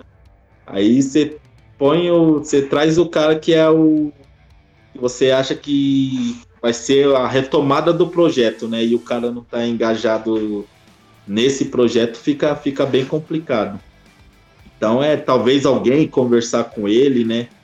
É, sobre a carreira dele, né? Que a gente sabe, né? Muitos jogadores aí que foram primeira escolha do draft hoje em dia estão estão aí na NBA ainda por, por nome mesmo, né? Talvez querendo uma redenção, mas que é, que é bem difícil, né? Gilson, e aí, esses rumores de que o Zion está insatisfeito, vai querer, tá querendo sair, o quanto disso parece ser realmente real ou quanto é, é especulação, assim, do que você tem acompanhado lá mais de dentro da franquia? É, num, vamos dizer assim, num, no horizonte dois, três anos, ele não sai. Não sai. Porque até ele assinar a extensão é muito dinheiro, gente. É muito dinheiro. Então, assim, ele saindo agora não faz sentido nenhum. Isso aí faz sentido para quem quer ter o jogador, né? Quem quer fazer com que ele vá para o mercado grande, que ele chama público tudo mais, né? É, mas assim, eu vejo né, que esse ano é, ele voltando e a gente conseguindo pelo menos brigar aí pelo, pelo play-in já vai ser uma boa né, evolução né, em relação ao, que a gente espera dele, né? É, e ele deve aceitar a proposta aí, né? Cinco anos aí, deve ganhar uma faixa de 200 milhões. Se ele for para outra franquia, ele não vai conseguir ganhar isso, vai ganhar uns 50 milhões a menos. Então, cara, isso aí não, se discute, né? Mas aí daqui a uns dois anos, realmente, se o time não evoluir, não mostrar esse. É, vamos dizer assim, ele pode caminhar sem ele, ganhar sem que ele esteja 100% é, focado nisso, é, a gente realmente já tem que pensar realmente nesse, nesse futuro, né? É, eu, assim, como eu falei para vocês, eu não sou um fã, aquele apaixonado que acha que vai perder, já vai, vai ser, assim, vai acabar o mundo. Não, eu já vi vários ciclos começarem, terminarem.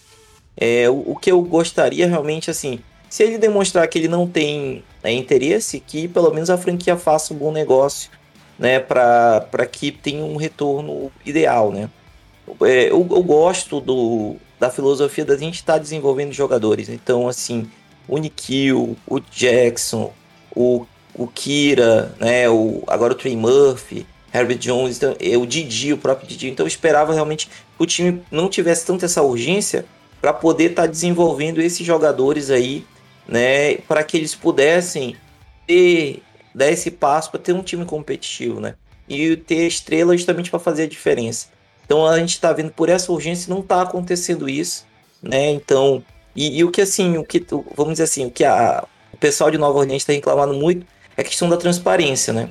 Se já sabia que ele não ia estrear agora, cara, não adianta dar esperança, porque o, o torcedor que compra o, o, o, season ticket, esse vai comprar de qualquer jeito, é.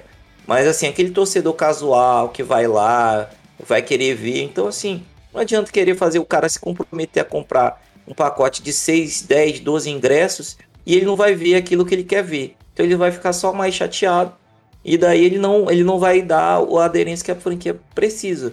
Ainda mais essa, situação do, é, do Saints esse ano realmente que está sofrendo, né? Um pouco. Era um momento realmente para a franquia dar um salto com relação a trazer torcida, trazer engajamento. Isso não está acontecendo.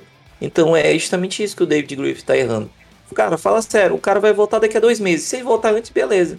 Entendeu? Mas não fique iludindo os caras. Não fica dizendo isso. Porque aí você perde credibilidade. Perde credibilidade com a torcida, perde credibilidade com a imprensa, credibilidade com o público de fora. Então, assim, já faz, faz a real, entendeu? Daí vai passar dois meses fora. A gente vai tentar brigar, vai tentar fazer isso aqui. Quando ele voltar, a gente vê o que acontece. Né? Então, é isso que tem revoltado os fãs né, de, de Nova Orleans, justamente essa falta de transparência.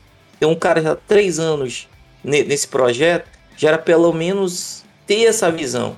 Realmente, Jackson Reis, Nick Alexander Walker, esses caras realmente vão virar alguma coisa? Se não troca, cara, traz role players já experientes e coloca em torno das estrelas e vamos embora. Não adianta que ficar queimando filme, entendeu? Errou, trocou, era para ter trazido o Dandre Hunter, alguma coisa assim nesse sentido. Não, a gente foi trazer talento, não deu certo, então vamos trocar, cara. Faz, faz sabe? Seja transparente. Então, se você for transparente, você vai ter engajamento. Talvez isso né, que esteja incomodando um pouco, né? Então é, é justamente essa questão. Né? Nesse horizonte, dois, três anos não vejo a troca, porém daqui depois pode acontecer. A única coisa que eu espero é um pacote bom para a franquia não ficar é, a ver navios, né? Gilson, só para amarrar então, Beleza, Zion volta daqui a um mês, mais ou menos.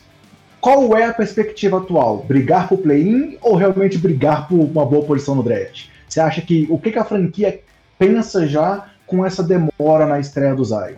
Uhum. É, eu acho, sabe, André, nesse, essa, essa primeira parte da, da tabela nossa é, realmente era difícil.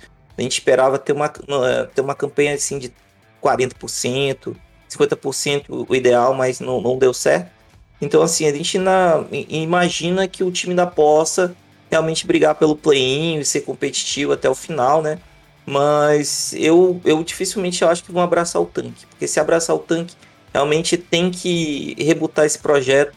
Tem que pegar esses jovens, troca aí por, por veteranos, troca por. Aproveita essa trade exception de 17 milhões aí do Steven Adams. Traz jogador que vai, pelo menos, dizer assim, cara, vamos vamos montar aqui para te segurar. Entendeu? Pelo menos tem que dar essa mensagem. Entendeu? Então, assim, se for pro tanque, realmente o projeto deu errado e tem que reputar. Beleza, concordo contigo. Até, até o, a questão aí que o Gilson falou, teve até o próprio Isaiah Thomas, né? No, não sei se foi um pouco de rancor, né? Dele na temporada passada, no, no contrato de 10 dias que ele assinou, né? E o Pelicans não renovou. Ele falou que é, é um, é um pouco disso, né? E como que, que, que a franquia vai para frente se falta experiência ali, né? Talvez tivesse um jogador experiente para conversar, né, com, com jovens e tal, e é, a franquia poderia ir um pouco mais para frente. Achei é, um pouco de rancor, né, do próprio Isaiah Thomas, mas talvez pode ter, pode ser um pouco isso também, né, Gilson? É, trouxeram o Garrett Tempo aí, ajudando o, o André a fazer a troca do Lonzo aí, né? Que é um cara Satoransky. lá. De, eu não falo nem do Satoransky, mas eu falo mais do Garrett Tempo mesmo, que é um cara da região. Ele jogou em LSU é, há uns 13 anos atrás, então é um cara que já tem raiz, era um, sempre um nome especulado para voltar, é um cara bom de, de, de vestiário, né? Então, assim, realmente o pessoal tem respeitado ele mas aqui o que eu acho não era para ele ter tanto tempo de jogo, tantos né? minutos. Pra, é, tantos minutos, mas devido a toda essa situação, ele tá tendo minutos. Na minha opinião, nessa situação deveria dar, dar minutos pro Didi, cara. Vamos ver o que, que o Didi entrega. Se realmente ele vai conseguir é, evoluir, porque o que o, o Gary Tempo tá fazendo, o Didi faria, entendeu? Então realmente tá faltando, sabe, às vezes, ah, vamos pegar, dar um equilíbrio pro time, tá, mas bota a molecada, velho. Bota a molecada, vamos ver se vai, realmente vai dar certo. Se não, é, usa como moeda de troca, mas assim, não fica deixando o cara no banco e, não, e nem mandando pra D-League, né? Que aí não, o cara não evolui, bicho. Só treinando não evolui. Entendeu? Então falando assim, pro futuro dele, realmente precisa disso. Entendeu? Vai pra D-League, joga lá os minutos, depois quando tiver melhor, volta. Mas não, não fica esquentando o banco, cara. Isso não, pra carreira dele não vai ser bom. Legal, legal. Todos queremos Didi é, realmente jogando e tendo espaço no Pelicans.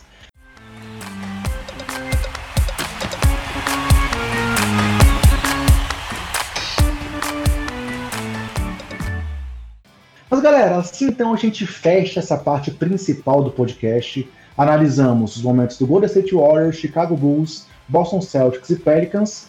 E agora, para a reta final, eu vou trazer dois assuntos rápidos aqui para a gente poder trazer um comentário e depois vamos para a reta final e despedida dos nossos convidados. Primeiro assunto é a questão do Kate Cunningham.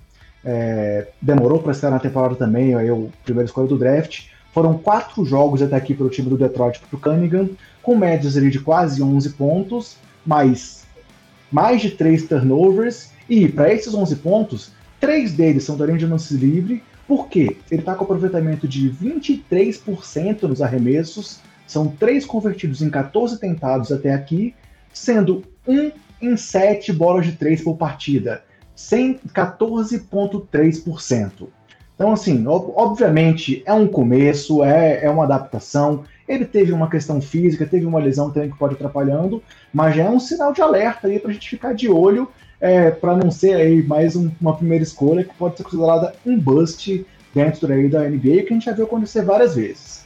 E o segundo assunto, depois eu quero que vocês dois comentem rapidamente os dois, é o que aconteceu ontem é, no jogo entre é, Los Angeles Clippers e Denver Nuggets, que o Nuggets dominou a partida, é, o Jokic teve um triplo-duplo, mas no final sofreu uma falta mais dura ali do Marquinhos Morris e deu um encontrão, o clima fechou, é, a galera do Heat foi querer esperar ele na porta do vestiário, Jimmy Butler soltou um tipo de pego lá fora, e aí depois Marcos Morris veio no Twitter é, também falar que ele não tinha que ter feito aquele com o irmão, para esperar o próximo jogo aí contra o próprio Marcos.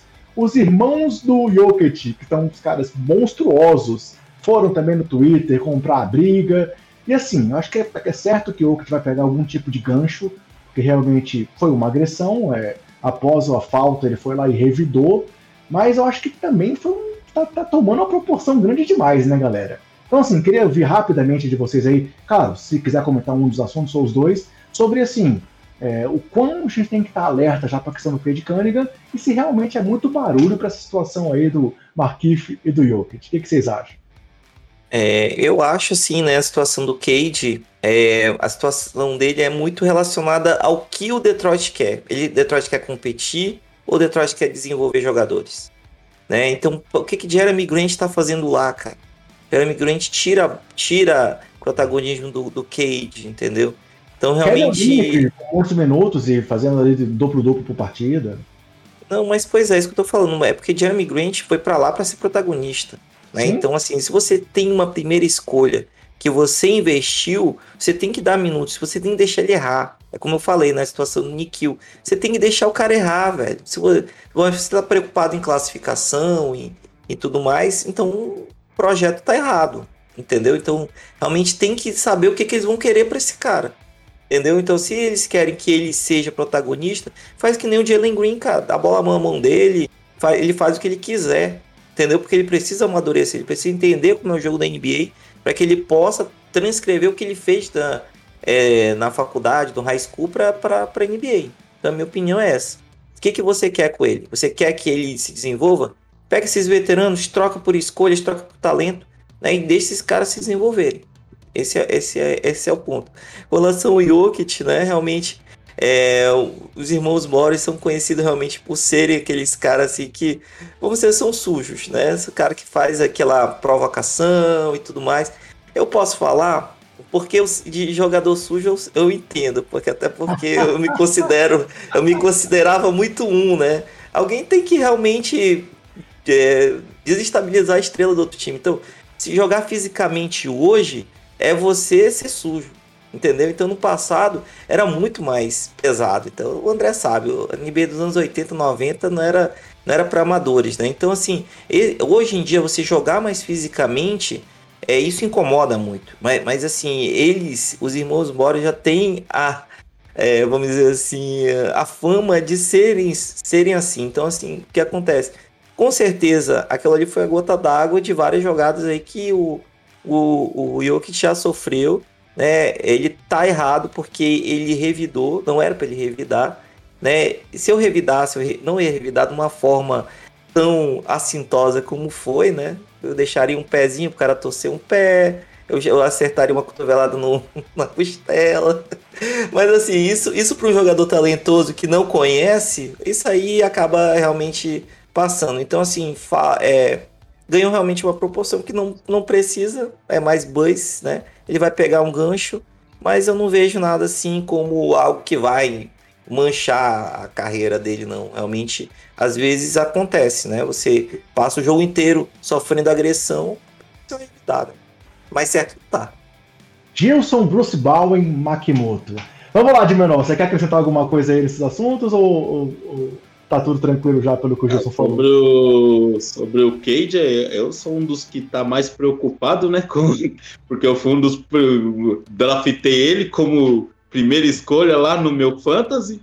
Então eu sou um dos que tá mais preocupado com, com, com a evolução dele aí na, na NBA, né? Mas é aquilo, né? O Detroit Pistons, a gente sabe que não, não vai a lugar nenhum, né? E ele tem que ter tempo de quadra como o Gilson disse aí, tempo de quadra. Manda o Jeremy Grant lá pro Boston Celtics, que não sei o que, que ele tá, tá fazendo. Tá doido atrás dele. É, então. Manda ele pra lá. E a questão do, do, do Morris, né? O Jokic perdeu a cabeça, né? E achar que se fosse até o Marcos Morris, eu ia aplaudir, até aplaudir. O Marcos Morris é até pior que o Makif, né? Mas é, caiu na provocação, né? O jogo já estava ganho. O, o Hit ser perdendo o Morris ali não, não, vai atrapalhar quase nada na rotação. Agora o Denver vai sofrer um, um pouco com, a, com, as, com os jogos que o Jokic vai, vai levar de, de suspensão. Beleza. Então, galera, vamos agora para a reta final mesmo, despedida aqui do podcast. Quero, antes disso, lembrar para quem está vendo o vídeo no YouTube Deixa seu like, se inscreve no canal, ativa as notificações, porque assim você ajuda a mostrar para o YouTube que o nosso conteúdo é de qualidade e alcançar cada vez mais pessoas. Então, se inscreve aí, ajuda a gente, que está muito legal tentar produzir o trabalho agora em vídeo também aqui para os basqueteiros. E esse vídeo vira o nosso podcast, nesse caso o podcast 118, que vai ao ar ainda essa semana no seu agregador de podcast favorito, é, no Spotify e no portal Jumper Brasil. Mas para despedir então agora, Gilson e de menor. Vou pedir para vocês falarem para nossos, nossos é, quem acompanha o nosso trabalho sobre como acompanhar o trabalho de vocês. Gilson falando muito do Pelicans e de menor falando muito sobre o Boston, mas eu quero que vocês me incluam nessa, nessa despedida.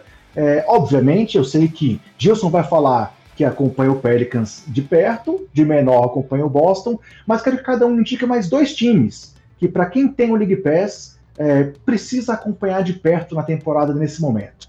Então, Gilson, além do Pelicans, quais dois times você indica aí para quem tem o League Pass ficar de olho? E se despede do pessoal que curte aqui o trabalho do Basqueteiros e que está com a gente aqui nesse, nessa edição de hoje.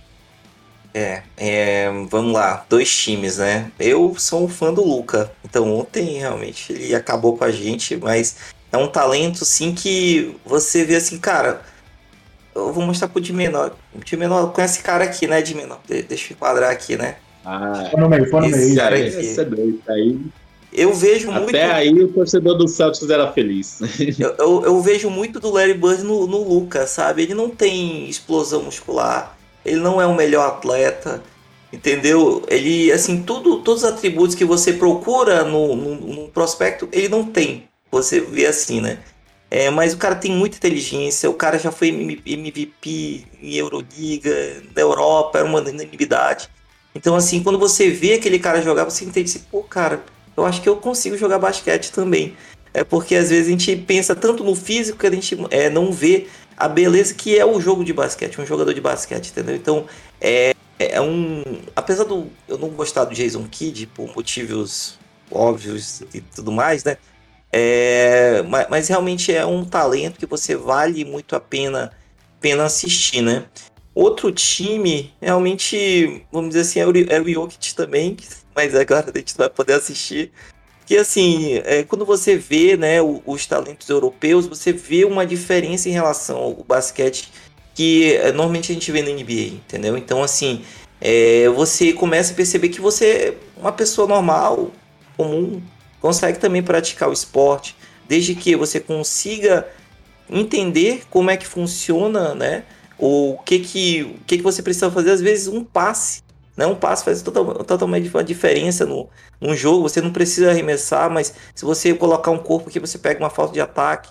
Entendeu? Você tem uma visão de jogo, né? assistir um jogo. Então, assim, é, tá, os talentos europeus assim, sempre estão dentro do meu hall assim, de, de interesse. Né? Então, assim, é, eu não consigo acompanhar a Euroliga por causa do horário e tudo mais, mas sempre estou de olho nesses talentos. Então, esses dois times, né? o Dallas e o Denver, são, além de ser rivais nossos de conferência, são times aí que a gente, eu tenho interesse de ver, assim, pelo, pelo esporte que eu sempre pratiquei, que é o FIBA, né? Então, assim, isso é, mostra pra gente como que a gente pode é, fazer no dia a dia.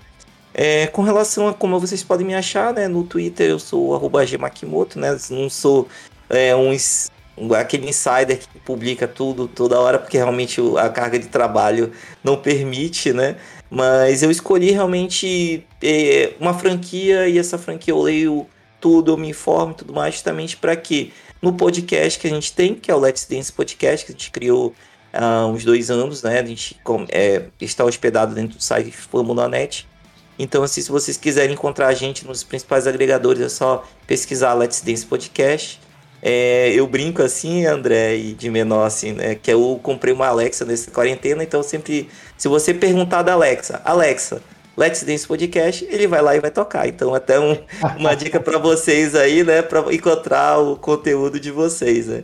Então, pessoal, se vocês gostaram aqui do papo, sei que é, tá meio depressivo, né? Até tô de, de preto em relação ao luto da nossa campanha, né? É, mas a gente está lá para estar tá informando, se, principalmente quando o Zion voltar e tudo mais, o time estiver engrenando, a gente vai estar tá lá comentando. Então, se vocês puderem lá dar o, a audiência de vocês, também a gente fica muito agradecido. Então, foi um prazer estar conversando com vocês nessa noite aí. Não deu para ser uma live, né, infelizmente, mas a gente está aqui para trocar ideia, né, um pouco muito legal conhecer o de menor aí, o que, que ele tem de, de visão, né? Porque assim, a gente acaba não conseguindo ver tudo, né? Então, às vezes, a gente tem uma visão do Boston que realmente a gente não tem, né? O André Chicago por motivos óbvios, né? mas ele fala de tudo. Né? então, assim, realmente foi um papo muito legal aqui nesse, nesse episódio aqui. Espero voltar mais pra frente quando o time tiver melhor, né? Mas se tiver, quiser colar lá, manda uma mensagem pra gente. Tô lá no Telegram também do Basqueteiro, se quiser trocar também alguma ah, alguma ideia comigo, estamos aí. Valeu, pessoal. Beleza. De menor, você. Obviamente, Boston Celtics é um dos seus três times. Que outros dois times você indicaria aí como imperdíveis do League Pass? e fala para a galera onde encontra, onde encontra o seu trabalho também, para quem quer saber mais sobre o Boston Celtics.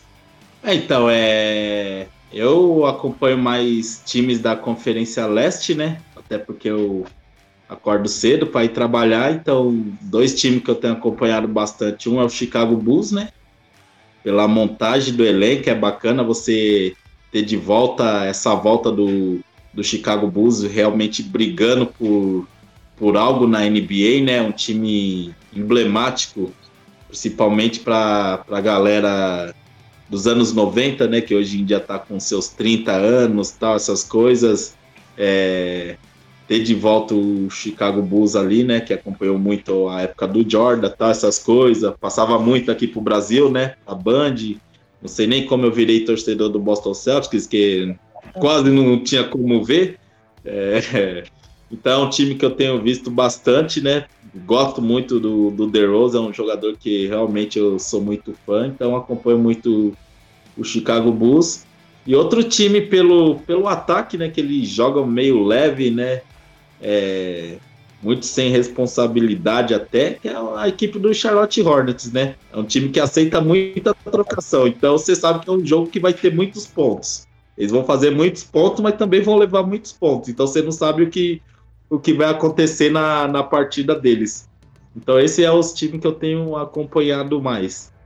Por questão mesmo de ter que acordar cedo. Os jogos da Conferência Oeste é muito, muito tarde e tenho, tenho assistido poucos. Geralmente no sábado, né? Quando eu tô de folga no domingo, aí eu acabo assistindo mais jogos, acabo dormindo bem tarde. E de é... menor, só, só, só, pra, só pra dar um complemento aí que você acabou de alegrar a vida de um torcedor do Chicago aqui, do André, e de um torcedor original, original do Charlotte Hornets, né? Não esse Bobcats disfarçado aí. o, o, é verdade, o verdade desde quando o Pelicans era Hornets. é verdade. E o meu trabalho você pode me encontrar aí, né? Tô com um podcast aí, né? Fana Celtics, no, no Spotify, no Deezer, no, nos agregadores aí de podcast, né? A página ali no Twitter, né? Estamos começando, começando agora, né? Migrando do, do Facebook para o Twitter, né? Fana Celtics. E também sou um dos setoristas do, do Boston Strongs BR, né? Que é uma página que acompanha é, todos os times de Boston, né? Dentro do, do Rocky, é futebol americano, é beisebol, e eu sou ali um dos do ali do, do, do Celtics. É, muito feliz por estar participando desse, desse podcast, até um testemunho para falar, né? É, que o Basqueteiros foi o primeiro podcast que eu ouvi na vida, né? É, na época era Sobe a Bola, né? Foi apresentado por, por um amigo meu, né? O Antônio Vinícius, o Toim. É, ele me falou, ó, oh, você que gosta de ficar que eu gosto de ficar postando resultado nos grupos, top 10, uma de coisa, eu acho que eu encho o celular de todo mundo aí. É, e ele me falou, ah, você que gosta de resultado tal, tem uma galera bacana aqui, ó, que põe um grupo aqui de transmissão, naquela época passava o, todo dia, né, vocês colocavam os jogos que ia ter, os resultados, tudo, uhum. e eles têm um podcast, e foi o primeiro podcast que eu escutei, né, é, de tudo, questão de tudo, de, de NBA, de, de tudo, de todo, foi o primeiro que eu escutei, né, naquela época tinha o André, né, e o, e o Bruno, né, comodeiro, fazia o bolão, tal, um monte de coisa. Então, muito bacana é estar tá participando junto com vocês, né. Agradecer aí por, por essa oportunidade, né. E, confesso que estive nervoso, como dias importantes da minha vida, né? Estive realmente aí nervoso, mas Obrigado aí, André. Desculpa aí qualquer erro, qualquer engasgada. E obrigado aí pela oportunidade. Tamo junto, André, tamo junto. André, fala, fica a pergunta: se esse é o de menor, quem é o de maior? é, vamos descobrir mais pra frente, vamos ver. Mas assim, Gilson, obrigado, de menor, obrigado. São dois parceiraços aí, trocamos ideia sempre. Por isso que eu quis convidar vocês aqui para hoje, porque eu sabia que vocês tinham conteúdo para falar dessas duas equipes é, mais a fundo do que eu poderia trazer a informação. O, sobre o Bulls, obviamente, eu falei mais a fundo por conhecer. Sobre o Warriors, é um time que eu estou acompanhando demais. Mas para falar realmente de Boston e de Pelicans, eu não pensei em outros nomes que não vocês para o convite de hoje. Então, galera, era isso que eu tinha preparado para essa edição do podcast. Obrigadão pelo depoimento também de menor. Muito legal saber que você começou a ouvir podcast com o nosso trabalho. E assim, é por isso que a gente trabalha desde sempre, tentando trazer um conteúdo de qualidade, com todo carinho, de basqueteiros para basqueteiros. E lembrando, galera, nos siga nas redes sociais, basqueteirosNBA. Se inscreva no canal youtube.com.br basqueteiros. Ouça o podcast Basqueteiros. Pesquisa aí em qualquer agregador, Spotify que você nos encontra. E se quiser trocar uma ideia, vai no Telegram, pesquisa Basqueteiros e pode me encontrar lá, encontrar o Gilson, encontrar o de menor e uma galera ali de primeiríssima que conversa sobre basquete e troca muita ideia por lá. Então, me despeço de todo mundo, agradeço mais uma vez o Gilson e o de menor e lembre-se sempre, se cuidem, cuidem dos seus e cuidem do próximo e até a próxima, galera. Valeu!